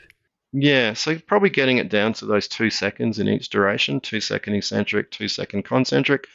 But that again is somewhat dependent on the exercise, just the distance the, the weight would move. So if you're a taller individual doing like a close grip lat pull down, that bar is going to move a large distance. Um, so even two seconds could be somewhat higher velocity. Whereas if you're doing like a wrist curl or a barbell shrug or a calf raise where you move a very small distance, four seconds would seem like forever. You'd seem like you're barely moving. So you might need to accommodate that to some extent for the different movements. But yeah, two seconds or even a bit less when you start doing that velocity training uh, would be the goal. And around two seconds for each phase for standard exercises is probably about that happy medium, which again would be consistent with how younger populations would typically train as well. So that's the gold standard kind of way of, of exercising to attenuate some of these age related changes to muscle and, and bone. Is am I am I correct that that's reflected in the current guidelines that only 10 to 20 or 30 percent of adults actually meet? Yeah, that's pretty consistent. They may add in additional exercises, but again, if we think that time's a big barrier, doing things like a bicep curl or a tricep pushdown isn't really going to give you that much additional benefit if you're already doing your lat pull downs, your rows, your bench or shoulder press anyway. So really again, what's you know like when you sort of get home late at night, you flick on the TV, you got those um, infomercials, like the five minute ab routine. In essence, most people want that. It's like, what is the minimal training dosage to give me the effect I require? And I think in terms of the guidelines we've put together across every country for different conditions and age groups, we've probably not done enough research into what is that minimal dosage that gives that level of outcome. And we know for all our dose response studies that more training volume or duration often gives a better result, but that double of training time might only increase, like it's only a small additional benefit. So, what is that sort of rate? What what is that point most people get the biggest bang from? Because if we can sell twice a week or even once a week, but if once a week had to be done at high intensity to still get a result, and some good studies say we can still get a lot stronger with one intense session per week, particularly for people who aren't that strong to begin with, that sort of message could have a huge change to the number of people doing that one session per week. And for an older person, if they're happy to go and exercise hard for that 30 to 45 minute session, maybe 60 minutes max, once a week, the benefits they're going to get from that compared to no resistance training are going to be profound. Yeah, we didn't speak much about the intensity there. So, in that gold standard program for the two to three sets per movement pattern, what would you like someone to think about with regards to the load that they're choosing and the number of reps they're doing? Yeah, so ultimately, if you're trying to get somewhere in that 8 to 12 repetition range, which seems a range many people are happy to train in, younger and older, uh, for those who do train, probably for the older adult initially, or, or athletes do as well, there's something called repetitions in reserve, RIR. So all that means is if someone put a gun to your head and said, give me an extra two or three repetitions, could you actually do it if you had to? So if there was like one rep in reserve, that means I stopped the set. It was really difficult, but if I really had to, I could have just pushed out one more repetition.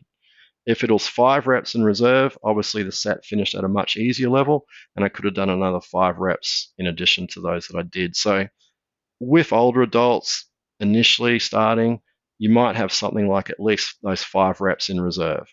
So they're getting used to a movement for eight reps, but if they really wanted to, they could complete maybe 13 or 14. In essence, just makes it a little bit less challenging, a little bit less stressful. They don't get the delayed onset muscle soreness in the subsequent days. They can concentrate more on the technique of learning the movement rather than this weight feels so heavy, I've just got to get it off my chest or whatever it is.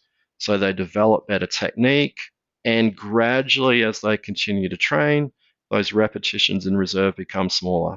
So then, for someone who's been training for maybe six months, many of those exercises you might sort of terminate at somewhere around two reps in reserve each set, something along that line.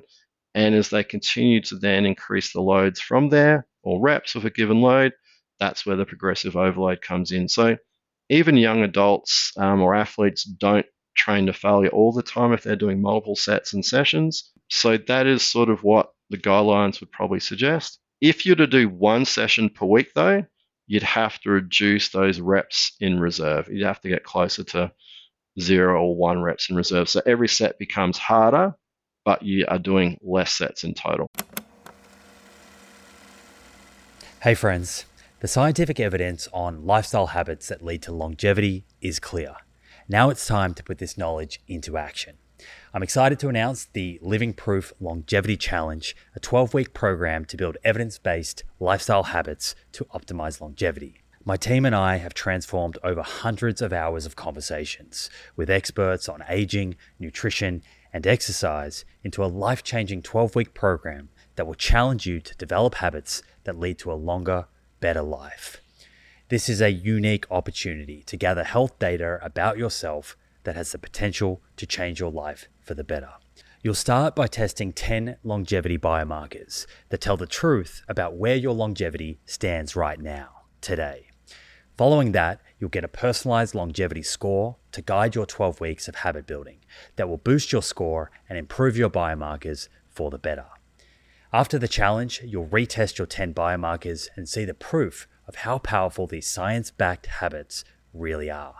Head over to theproof.com forward slash living proof to download your zero cost copy of the Living Proof Longevity Challenge today. That's theproof.com forward slash living proof. Look forward to joining you on this journey. Okay, so intensity has to go up if the frequency of that workout is going down. Um, okay, so how how would this style program compare to exercise snacking. So I think before you mentioned Jackson Fyfe's paper and you spoke about this idea of, well, there's a lot of people that aren't doing resistance training for whatever reason. They don't enjoy it. It's really hard. Rather than them doing nothing and being completely sedentary, perhaps there's another option that gets them engaged.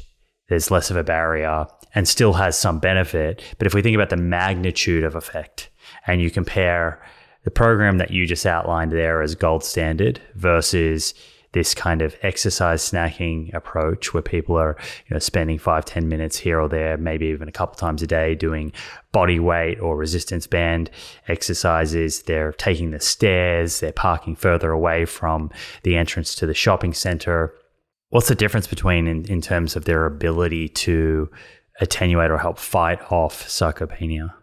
Yeah, at this point in time, there probably haven't been anywhere near enough studies that have directly compared those in the same study.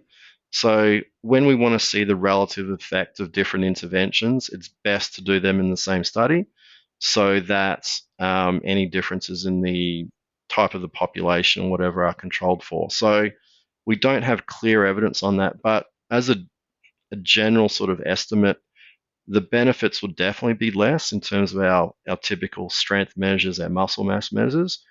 In terms of function, there can still definitely be functional improvements, particularly if those snacking exercises are more functionally based. So, one of the great things of occupational therapy, they really listen to their clients regarding what brings meaning to their life. So, the exercise prescriptions often included by the OTs in these snacking sort of designs are simulating those sort of movements that are important for those older people.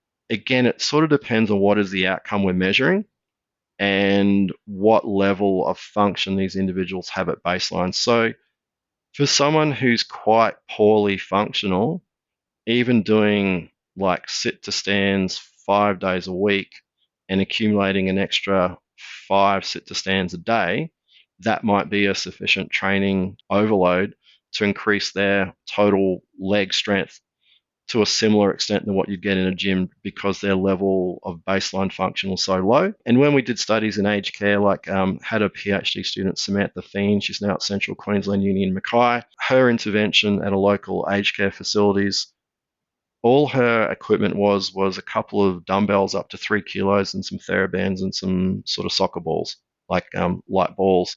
And these individuals increase their sit to stand with their hands on their chest from zero at baseline to an average of about seven with 12 weeks of training, two sessions a week.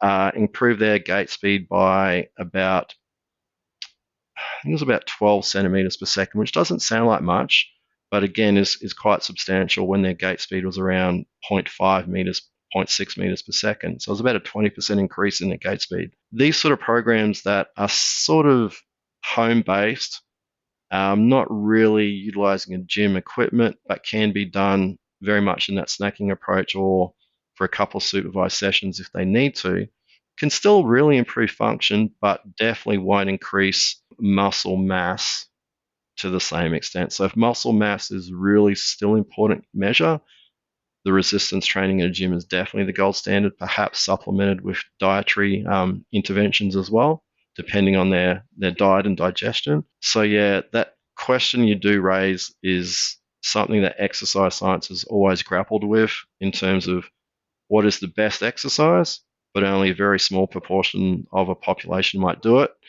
compared to what is the most commonly used exercise how beneficial is that? And then trying to strike that balance. Yeah, the point that you made there about the baseline health, baseline function seems critical here. And, um, you know, I have to wonder, I, I presume the guidelines speak to this to some degree, but, you know, in, in reality, it would be nice if there was some types of baseline testing, which then based on the results that someone gets there, it suggests, okay, well, this is the the best type of resistance training, perhaps for that person to kind of shift the needle. And the exercise snacking that we're talking about here, is that what you would recommend uh, for, let's say, someone's listening and their parent or their grandparent is 80 or 85 in an aged care facility. They, they're they're going to struggle to, let's say, get them into the gym on on the leg press. Is this where you would suggest they begin with a, a more of a, an exercise snacking approach? For sure. So, particularly if you've got that parent, grandparent that you might visit once or twice a week or something, um, you could potentially incorporate that into your visits with them. And instead of just being there watching them do it, if you actually did the exercises at the same time, I think that'll also go a long way to your loved one doing it as well.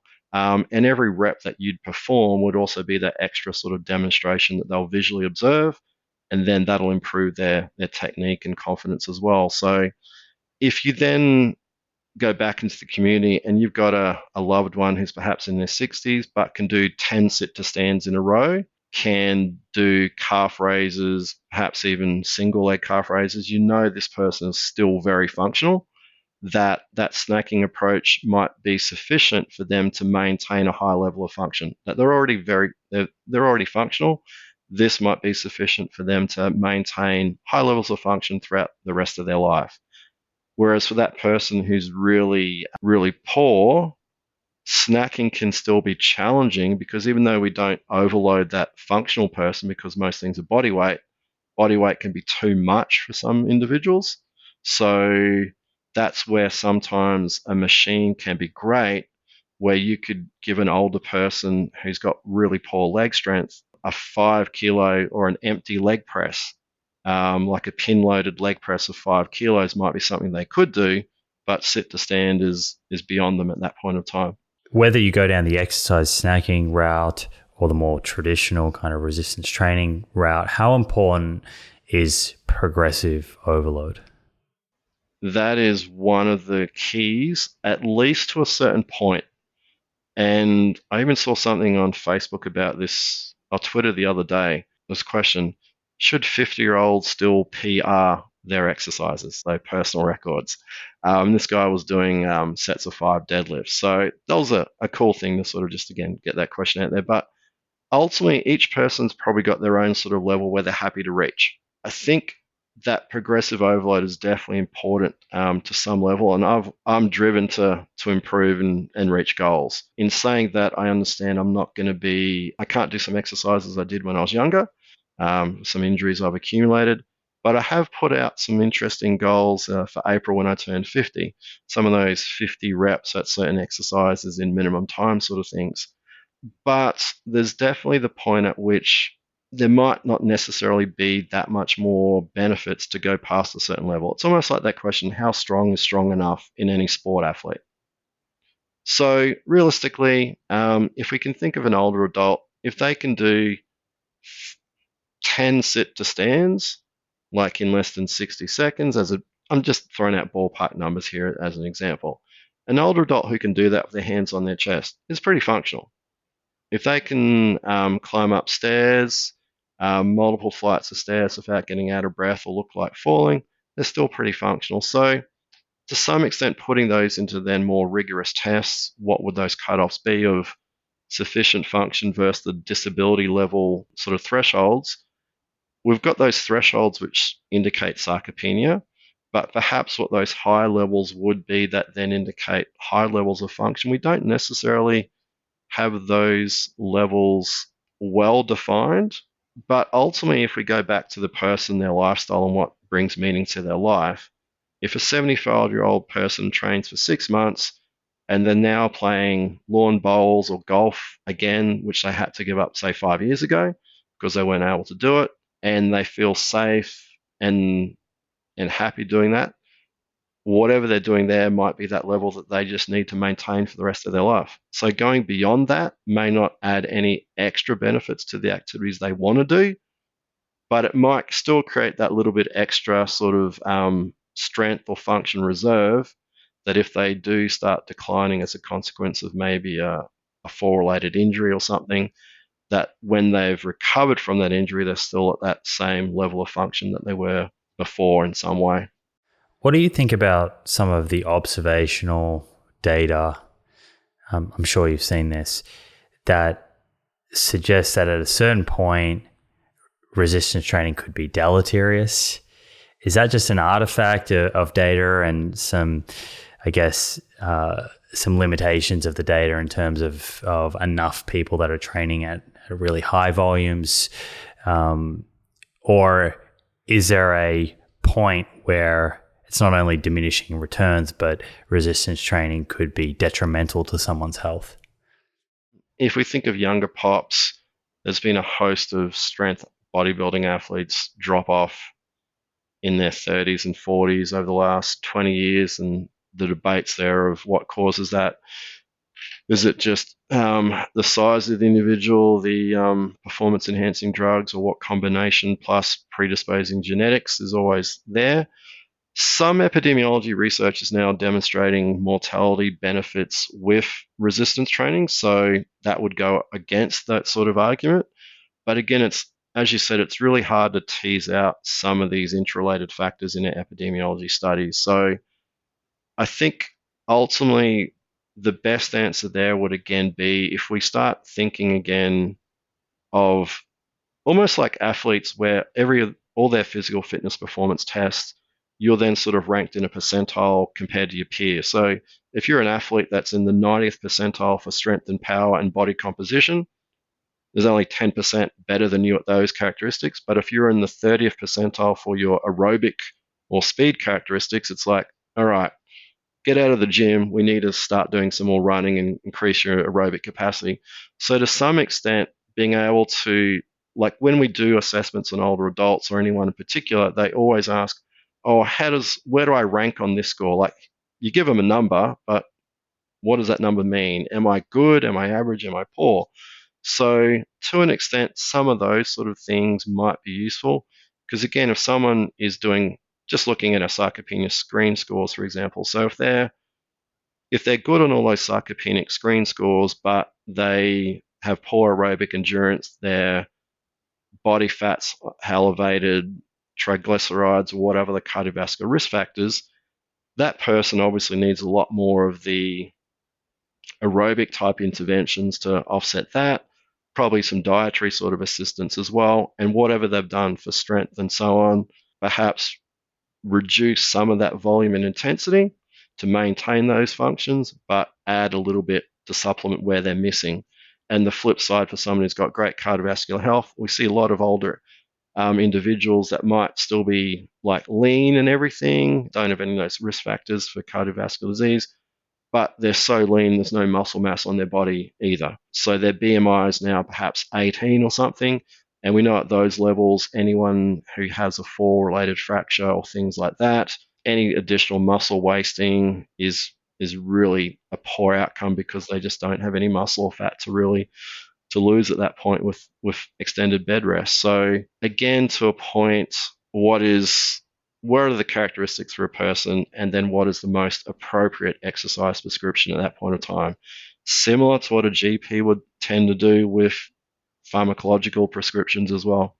Right. And there's some parallels with nutrition here around the importance of diversity, I guess, when it comes to, exercise and different types of, of exercise acting as a different stimulus for different systems of the body. And as you say, some some people may need more focus on a particular system compared to the next person. Um, on aerobic training, does this type of exercise influence sarcopenia risk or outcomes for people with sarcopenia? There hasn't been as much research looking into aerobic and sarcopenia, which again really reflects what sarcopenia is that muscle strength and muscle mass characteristics. In saying that, there still would be some potential for improvement in some of these outcomes, but that level of effect is definitely going to be less than a progressive resistance training um, approach. If the only type of exercise someone would do would be aerobic, aerobic versus no exercise, doing aerobic would be better than doing none. But if they could have a choice of resistance or aerobic, the resistance would be the best option um, to put most of your eggs in that one basket each week. What about yoga and Pilates? You know, I've been doing a, a few yoga and Pilates classes lately that are mm-hmm. pretty demanding, or I find them them demanding because I haven't done them uh, mm-hmm. a, a lot previously, and there is a lot of, I guess, time under tension. So I have to imagine that these modalities um, could lead to pretty decent strength on a sort of pound for pound basis. And yep. they, they definitely seem like they would be good for muscular endurance and stability. But what are your thoughts, I guess, as to the effectiveness of, of yoga, Pilates for you know, fighting off sarcopenia?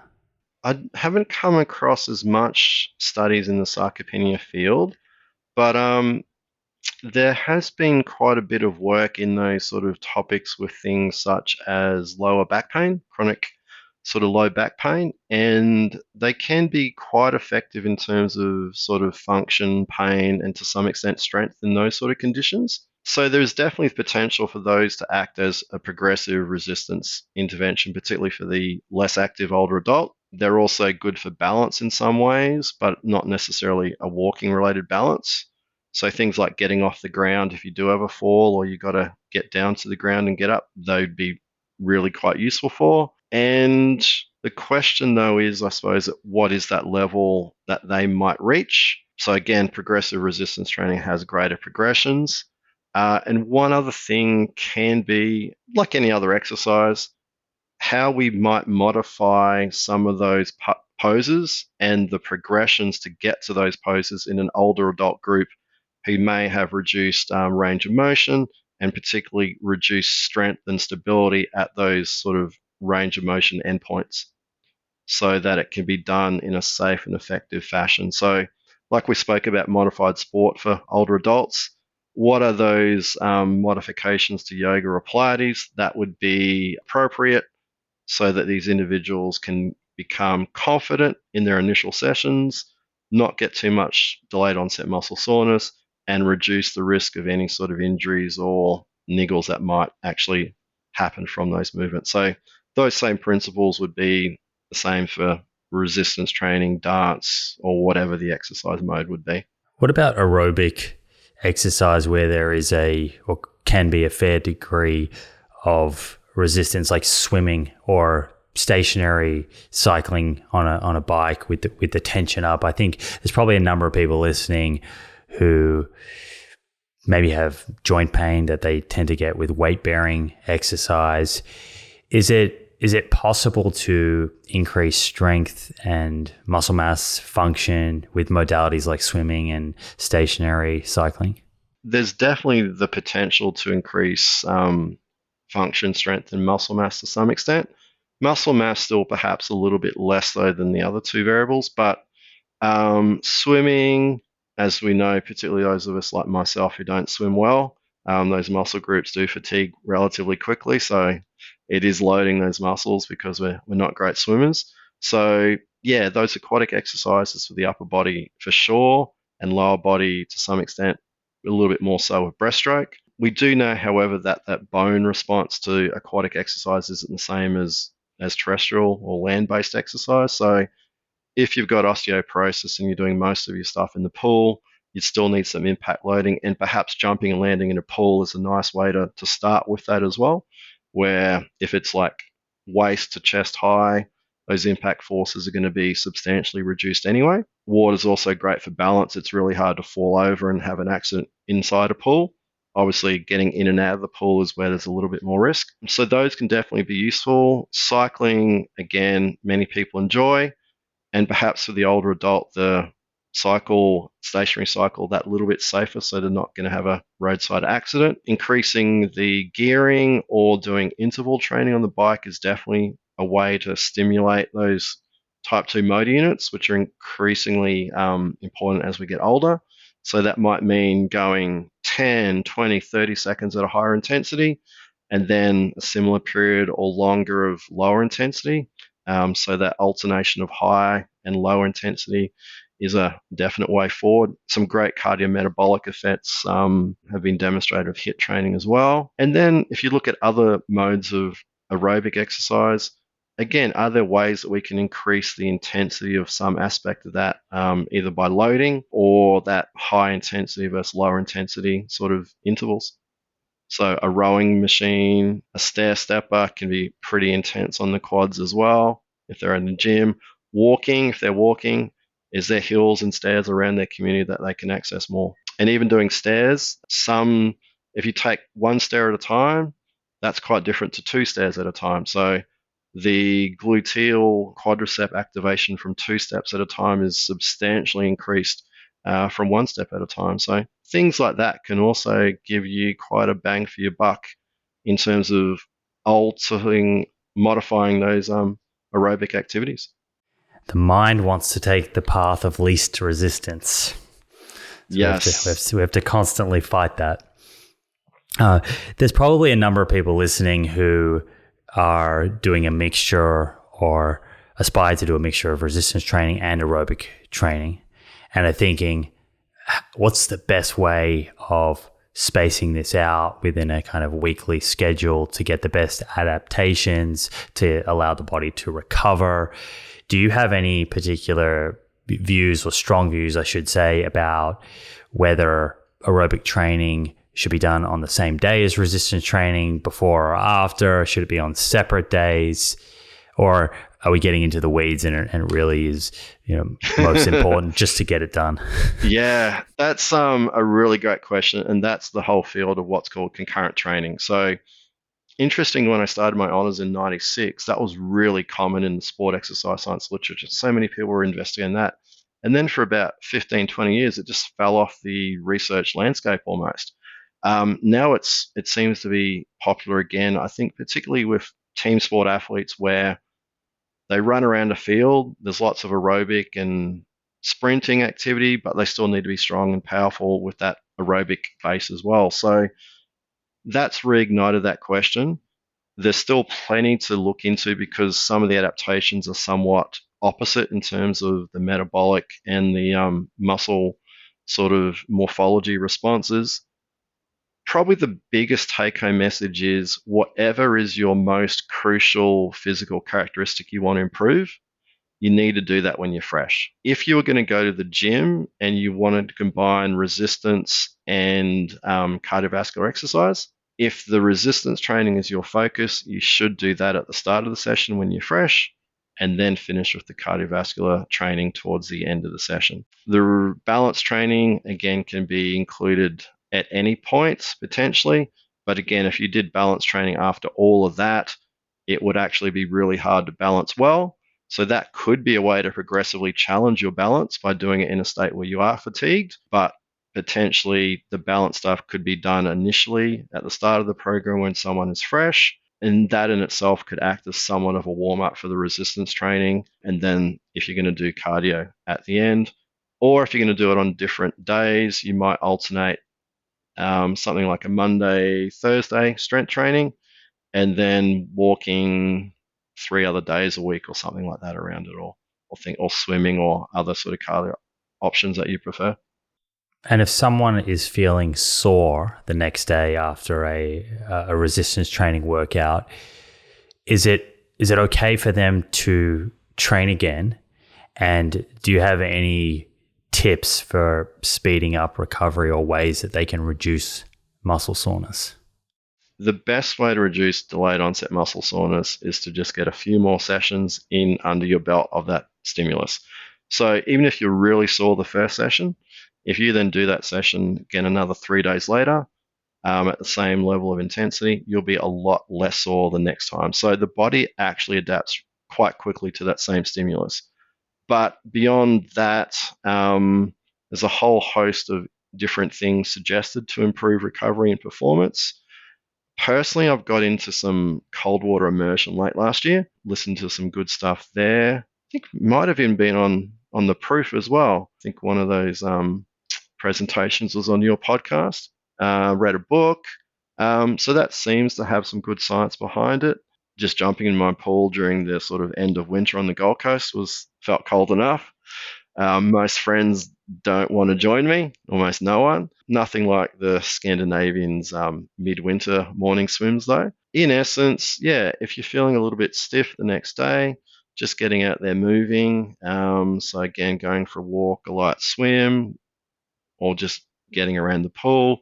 Any of those things are often quite useful to just um, loosen up the body. So, but yeah, once your body gets used to a session, a type of exercise into a couple sessions, really that delayed onset muscle soreness can be quite mild if it occurs. And there's still no necessarily high correlation between that and actual gains in in muscle response. There hasn't been any definitive evidence that you need to get DOMS regularly to actually get a improved muscle function. So what's the best indicator of doing a good job in your workout and working out at, at an intensity that will cause the body to adapt? Yeah, I think the big thing is as you become more experienced, you then start to have a better understanding that repetitions in reserve.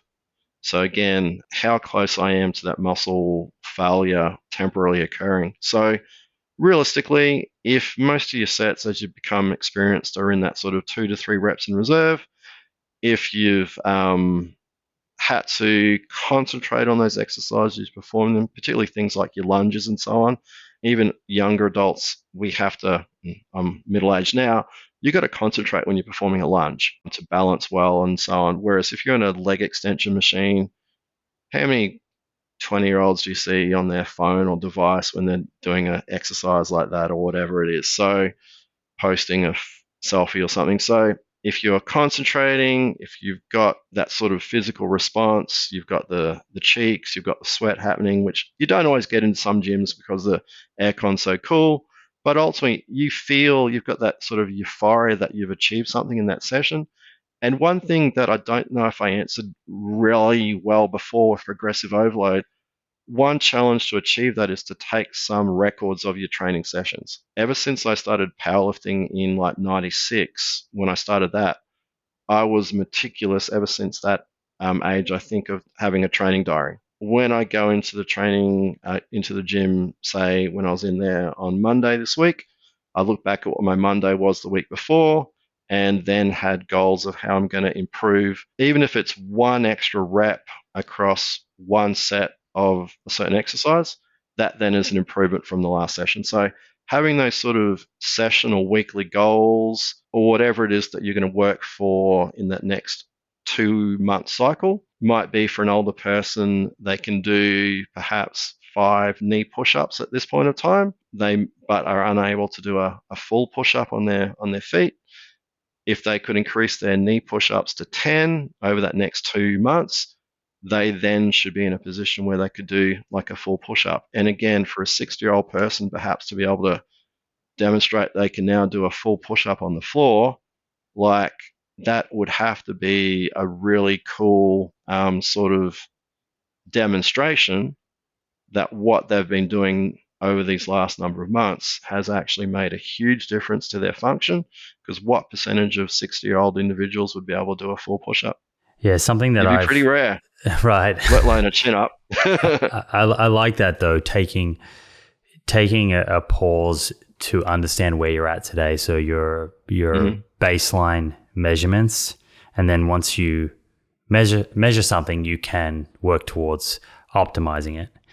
And a lot of the a lot of the time, I get questions from people when they hear things like this, and um, I understand why. But they they might they might think, why do why do we have to give so much time and attention to these sorts of things? If you if you look at regions of the world where people are living, you know, really healthy, long lives, they're not going to the gym, they're not writing down their lifts and do, taking all these measurements. But that we have to come back to the fact that we live in a very different environment.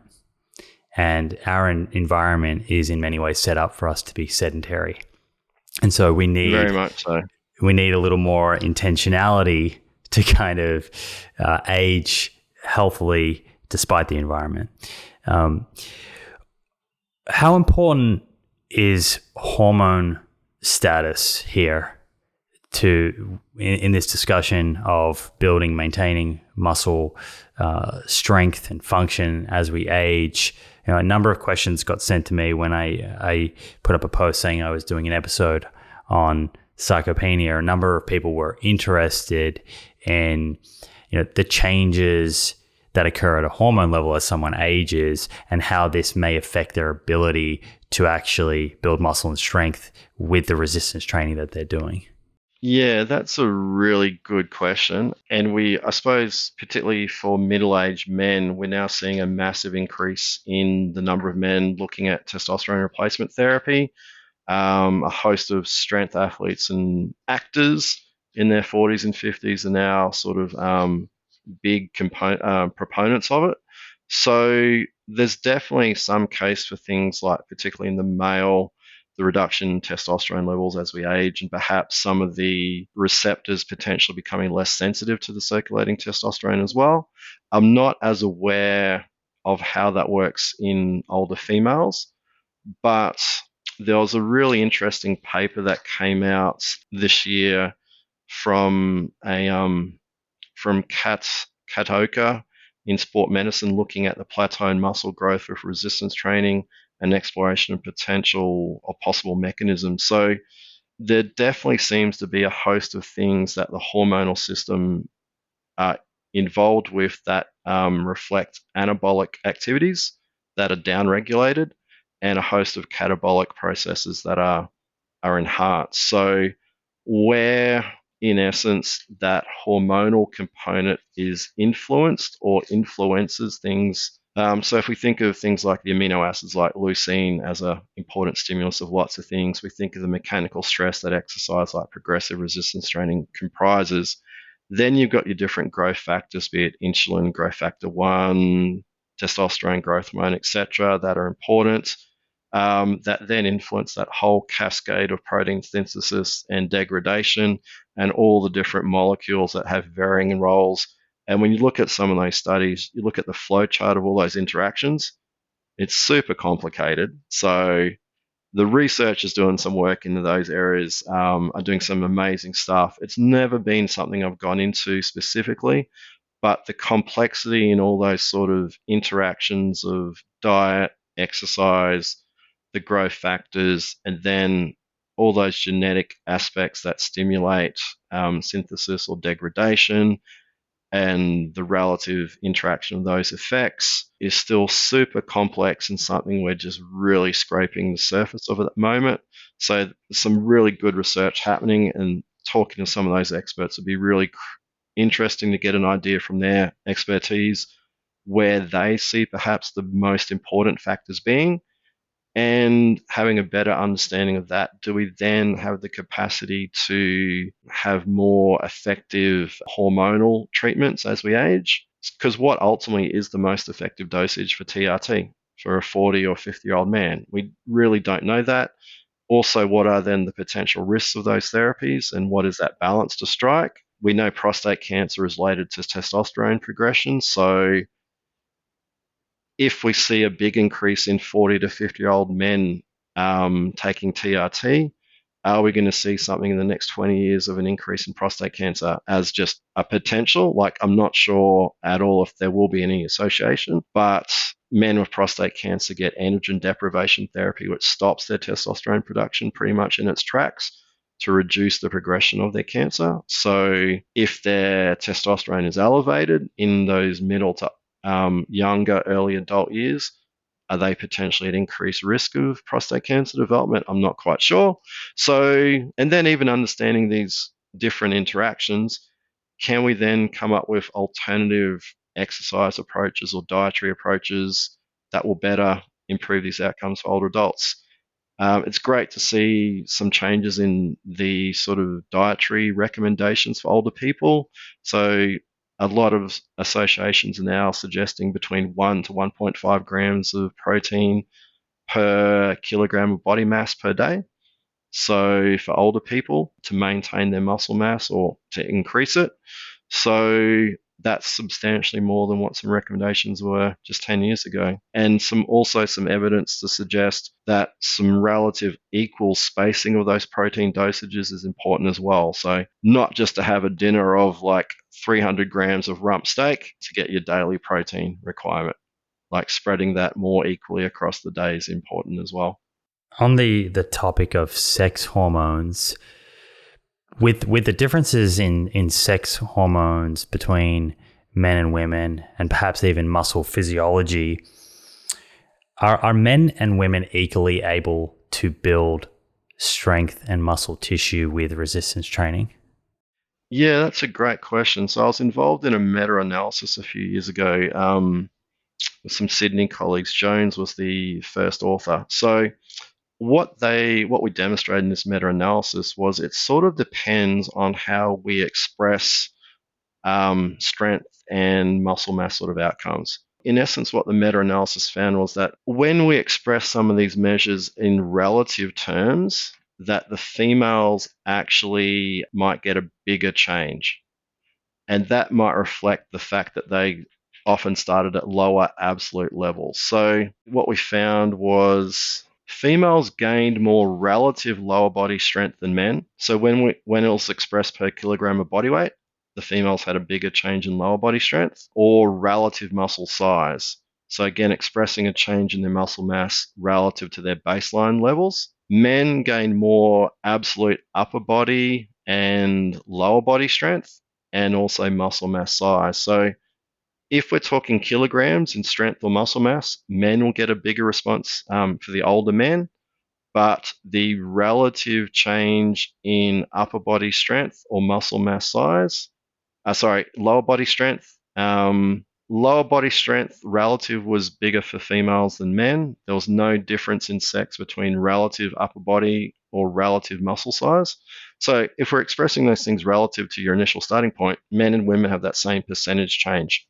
Um, so the bigger change for men often just depicts the fact that they might be 20 or 30 kilos heavier and stronger with more muscle mass to start with. And what about the actual design of the training program for men and women? I've heard some people, I think mostly in fitness circles, kind of suggests that maybe women can handle more volume, they can recover quicker. Is there any is there any truth to that? And should men and women be following the same sort of set of principles?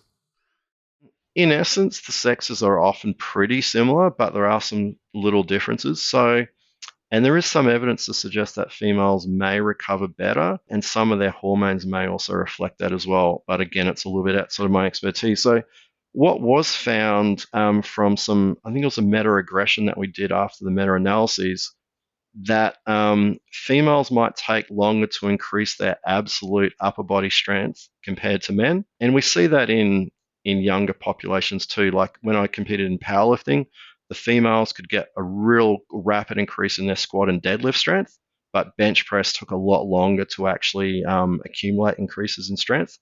So that might just reflect the structural differences between men and women there.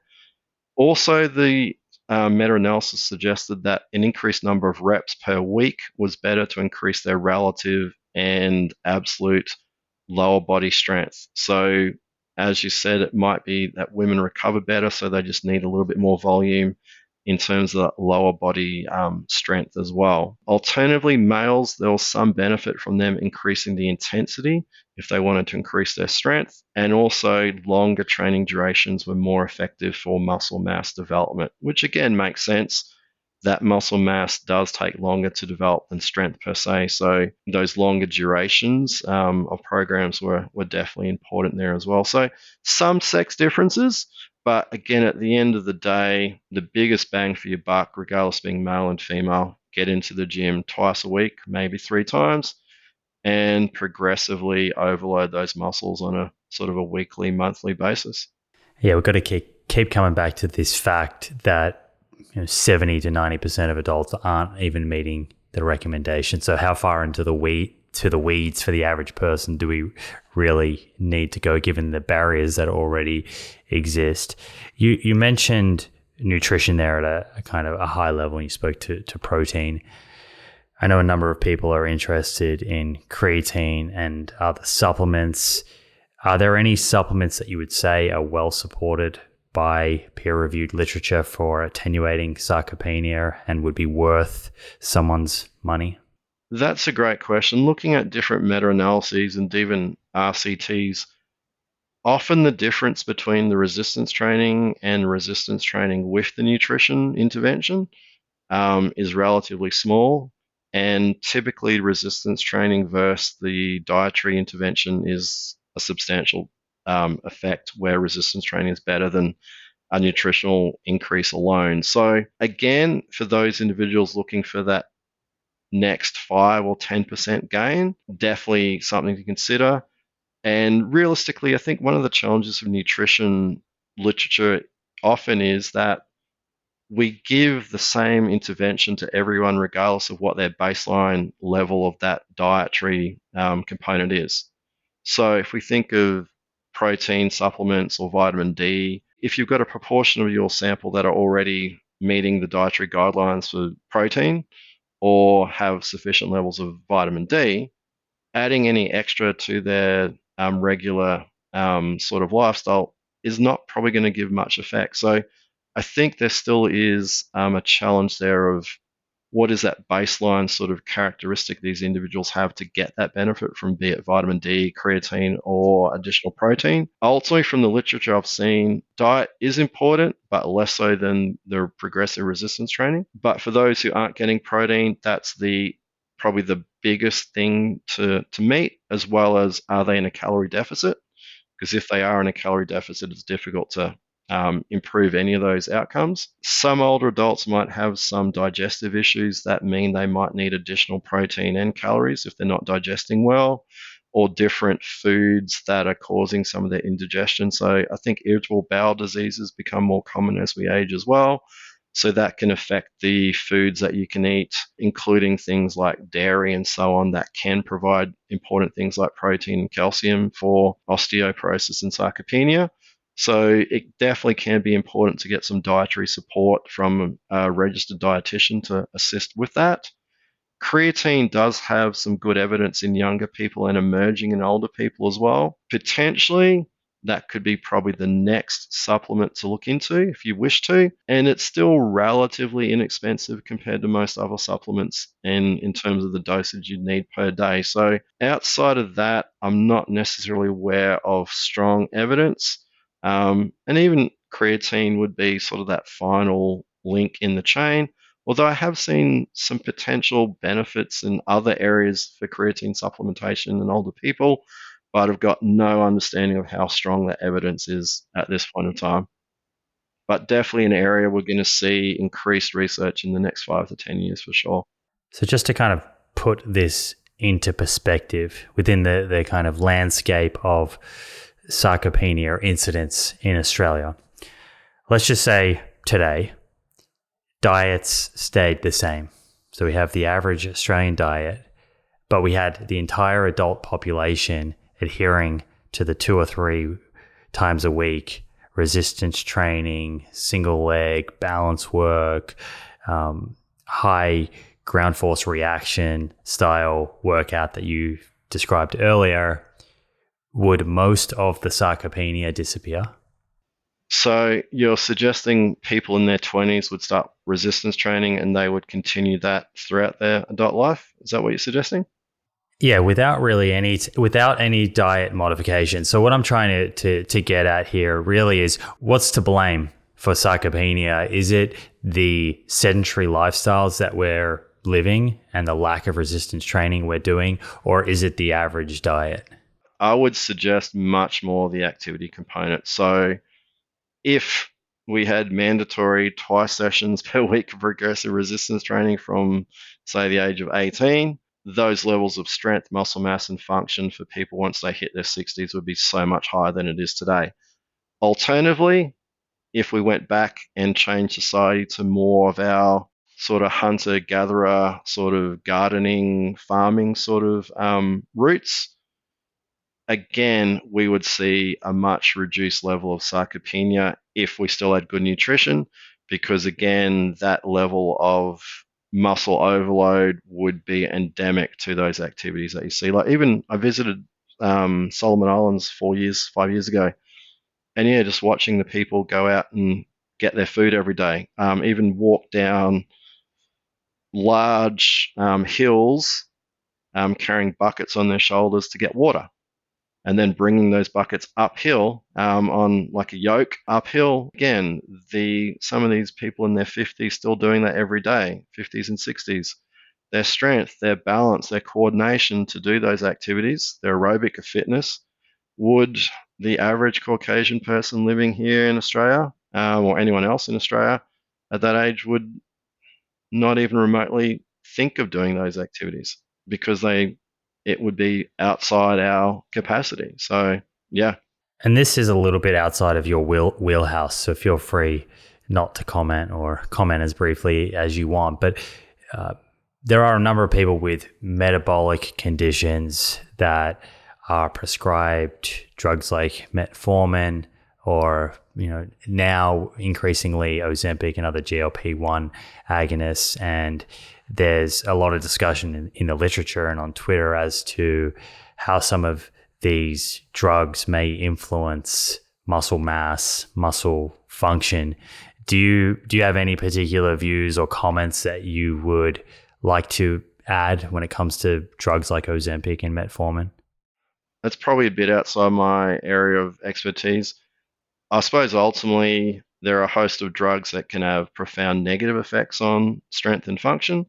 Um, then now we spoke about hormones and, and so on, so manipulating things. So I think, and if we look at weight loss, there's always been a host of drugs to assist with that. So drugs to now circumvent those issues are going to become more commonplace. How effective they are in isolation or then in conjunction with resistance or dietary interventions is going to be the question because often even when we look at weight loss industry, often um, with the fine print or the little asterisks, it also says in conjunction with an exercise program or a nutritional uh, dietary intake of less than 1200 kilocalories a day or something. So interesting to see what happens. Um, but I would be reluctant to think we'll ever find a drug that um, is as potent as progressive resistance training um, in improving all these aspects simultaneously. That point on weight loss brings us to another interesting question to think about here. There are a number of people that want to lose weight. Earlier in this conversation, you spoke about the importance of building up our savings account of muscle early in life to try and reduce our risk of developing sarcopenia. If someone is wanting to lose weight is going to restrict energy, what would some of the important things be for them to to think about so they're losing as little muscle as possible? That's a great point, Simon. So those group of people, particularly if they've got sarcopenia and some level of obesity, are actually called sarcopenic obesity. So that's a real challenging condition because you've got low muscle mass, low strength and function, but some of those functional challenges might be caused by the increased obesity that you have as well. So um, there was ads on TV probably 20 years ago, someone playing tennis with three three kilogram bags of oranges strapped to their body, so carrying an extra nine kilos. And obviously, that's really hard to do anything with. So, for an older person who has less muscle but increased fat, that's a really tough, challenging way to live because they've got less strength and function, increased additional body mass to carry around. So, doing a sit to stand, walking, that additional mass, the body fat is making that much harder. So, reducing that body fat while maintaining muscle mass and trying to increase strength is really important. So, for those individuals, that exercise and diet component is crucial. And to a point, it is a challenge to do everything um, at the same time. But realistically, again, if they're doing a couple of sessions of resistance training each week, they'll maximize the maintenance of that muscle mass. They might still lose a little bit of muscle mass, but if you lose a kilo of muscle mass and like five or six kilos of fat at the same time, that would still be pretty much most people would call that a win situation. If they can, and if they're doing two sessions a week resistance training, they will definitely increase strength as well, particularly for those body weight sort of activities. So they'll get a lot stronger doing a body weight like a sit to stand, any sort of version of push up they could do, they get much better at, um, etc. So for those overweight individuals who are sarcopenic, that is the real challenge because if they are dropping some body weight through a dietary caloric deficit, how much calories to drop each day is crucial and also maintaining that protein. So they may have to definitely eat a lot stricter for that period of time. Some of the additional um, cakes, biscuits, sort of additional calories would have to be the things typically reduced and really concentrating on good sort of protein, fruit, vegetable, and whole grain products if, if they eat those sort of things. So it can definitely be done, but that dietary support from a dietitian would definitely be useful to give some guidelines initially um, and maybe a few touch points, particularly if that weight loss was going to occur over, say, multiple months as well.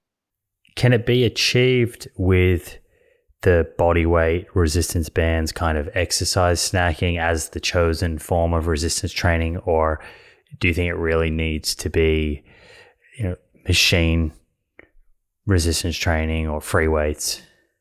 Progressive resistance and free weights would be best. But again, if that snacking is done frequently and those exercises are still challenging for that individual, so those reps in reserve would still be quite low in that 8 to 12 rep range, that would still be pretty fine. But again, there'd still need to be an additional um, increase in their regular physical activity, daily th- movements. So, again, more general walking. Uh, if they can't really walk, because of injuries or the obesity. Um, aquatic exercise would be a great option again if they have the um, a pool close by. Just increasing those minutes of physical activity per day would be important. In addition to that, there may be increases in appetite as a consequence of these increased activities. So again, that dietary support from the dietitian would be crucial there to sort of estimate the increased expenditure because of the physical activity, and what that might then mean in adjusting the um, calories per day and relative proportions of fat, carbs, and protein. Was there any myths about building muscle or reducing falls, fractures that we didn't kind of cover today that you wanted to kind of touch on or settle before we close this out? Not really. Probably the only thing I would say is there was evidence years ago in some meta analyses that resistance training on its own actually increased the risk of falls in residential aged care. And there might still be aged care providers that have that sort of belief. And that's true to a point because if you get these older individuals um, strong in the lower body, they're going to stand more instead of just being in a chair or a bed all day. And any older adult, particularly in aged care, who's standing and walking, is exposing themselves to more risk of a fall because it's easier to fall standing and walking than sitting in a chair. Um, so they did find some of those risks. However, newer studies that have incorporated balance with the resistance training have basically reduced that effect. So, again, I feel it's super crucial that we include balance with resistance training because if we increase these lower body strength in these older adults, they'll also be a lot more confident in their physical abilities as well. But if their balance is still in deficit, we're actually perhaps setting themselves up for more likelihood of falls. So it's analogous. I use an analogy of my students that it's like teaching an airline pilot how to fly a plane to take off, but not teach them how to land. I like that. To finish here, let's say let's say you're in charge of Australia's exercise guidelines. What are the one or two things that you would amend or add that you think would have the biggest impact on reducing incidence of sarcopenia? Perhaps something about screening. So even if it's the SARC-F, which looks at um, that initial screen of possible sarcopenia, include that annually. But beyond that, particularly for those who've been found to perhaps be at risk of sarcopenia, that in essence the focus of their movement each week is a minimum of two resistance training sessions per week, initially supervised by exercise physiologist or a physiotherapist in, in Australia or similar professionals in their country. In addition, some balance training in those sessions would be also optimal. And then beyond that, um, cardiovascular exercises or flexibility for those who would benefit from that in some way. But at the end of the day, resistance and balance training is the required, and those other activities can be supplemented in in addition if time and um, willingness is there. But that is a um, and, not an or in relation to resistance and balance training. So that is crucial. So just to clarify that, your your view for the average Australian is that they would do better by leaning a little more into resistance training than spending that time doing more cardio. Yeah, I think older adults in Australia, walking is pretty common. Um, our environment is quite conducive to walking in many parts of Australia. Um, but yeah, if they were to perhaps give up one or even two walks each week, replace that with resistance training, and then just add a little bit more snacking, general physical activity, like we mentioned, um, park the car a bit further away, use the stairs, etc. Um, I think the cardiovascular benefits will be maintained and they'll get those additional resistance and balance um, benefits at the same time. That's a good take home message for everyone. And and remember, snacking means exercise snacking, not not Oreos. yeah, Oreos won't give you much benefit outside of that little um, rush to, when it hits the the tongue and the blood yeah. system. Yeah. Well, thanks so much for being with us today, Justin. I'm sure this will be a, an extremely clarifying episode for many of the listeners. Before I let you go, where can we send people to stay up to date with all of the, the research and other things that you're doing? Uh, yeah, good point. So I suppose, um, um, like other academics and universities, I've got a profile at Bond at my university, Bond University. So you can find my research profile there. Um, there's also something called ResearchGate, uh, which many academics use. Um, it's a place where most of our articles can be um, included in their full capacity. So those journals that allow a full article to be written or a Word, Microsoft Word version, so you can actually read stuff that has journal embargoes. Um, beyond there, um, well, that's I suppose my sort of um, my personal bias. Anything else that you're thinking, Simon? No, I think that's that's great. We'll put a, a link to all of that into the show notes. Yeah, I'm on Twitter as well. Um, my profile there is Doctor Strength um, for Life, uh, four being the number.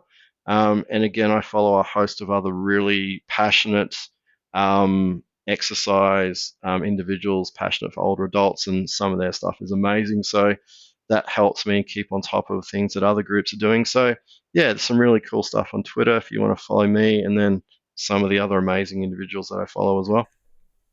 Beautiful. We'll put all of that into the show notes. Thanks again. I really enjoyed this. There you have it, friends. I hope you enjoyed this episode. If you did and want to stay up to date with future episodes, be sure to hit that subscribe button on YouTube and follow on Apple or Spotify. Finally, thank you for showing up and the effort that you're making to take control of your health. I look forward to hanging out with you again in the next episode.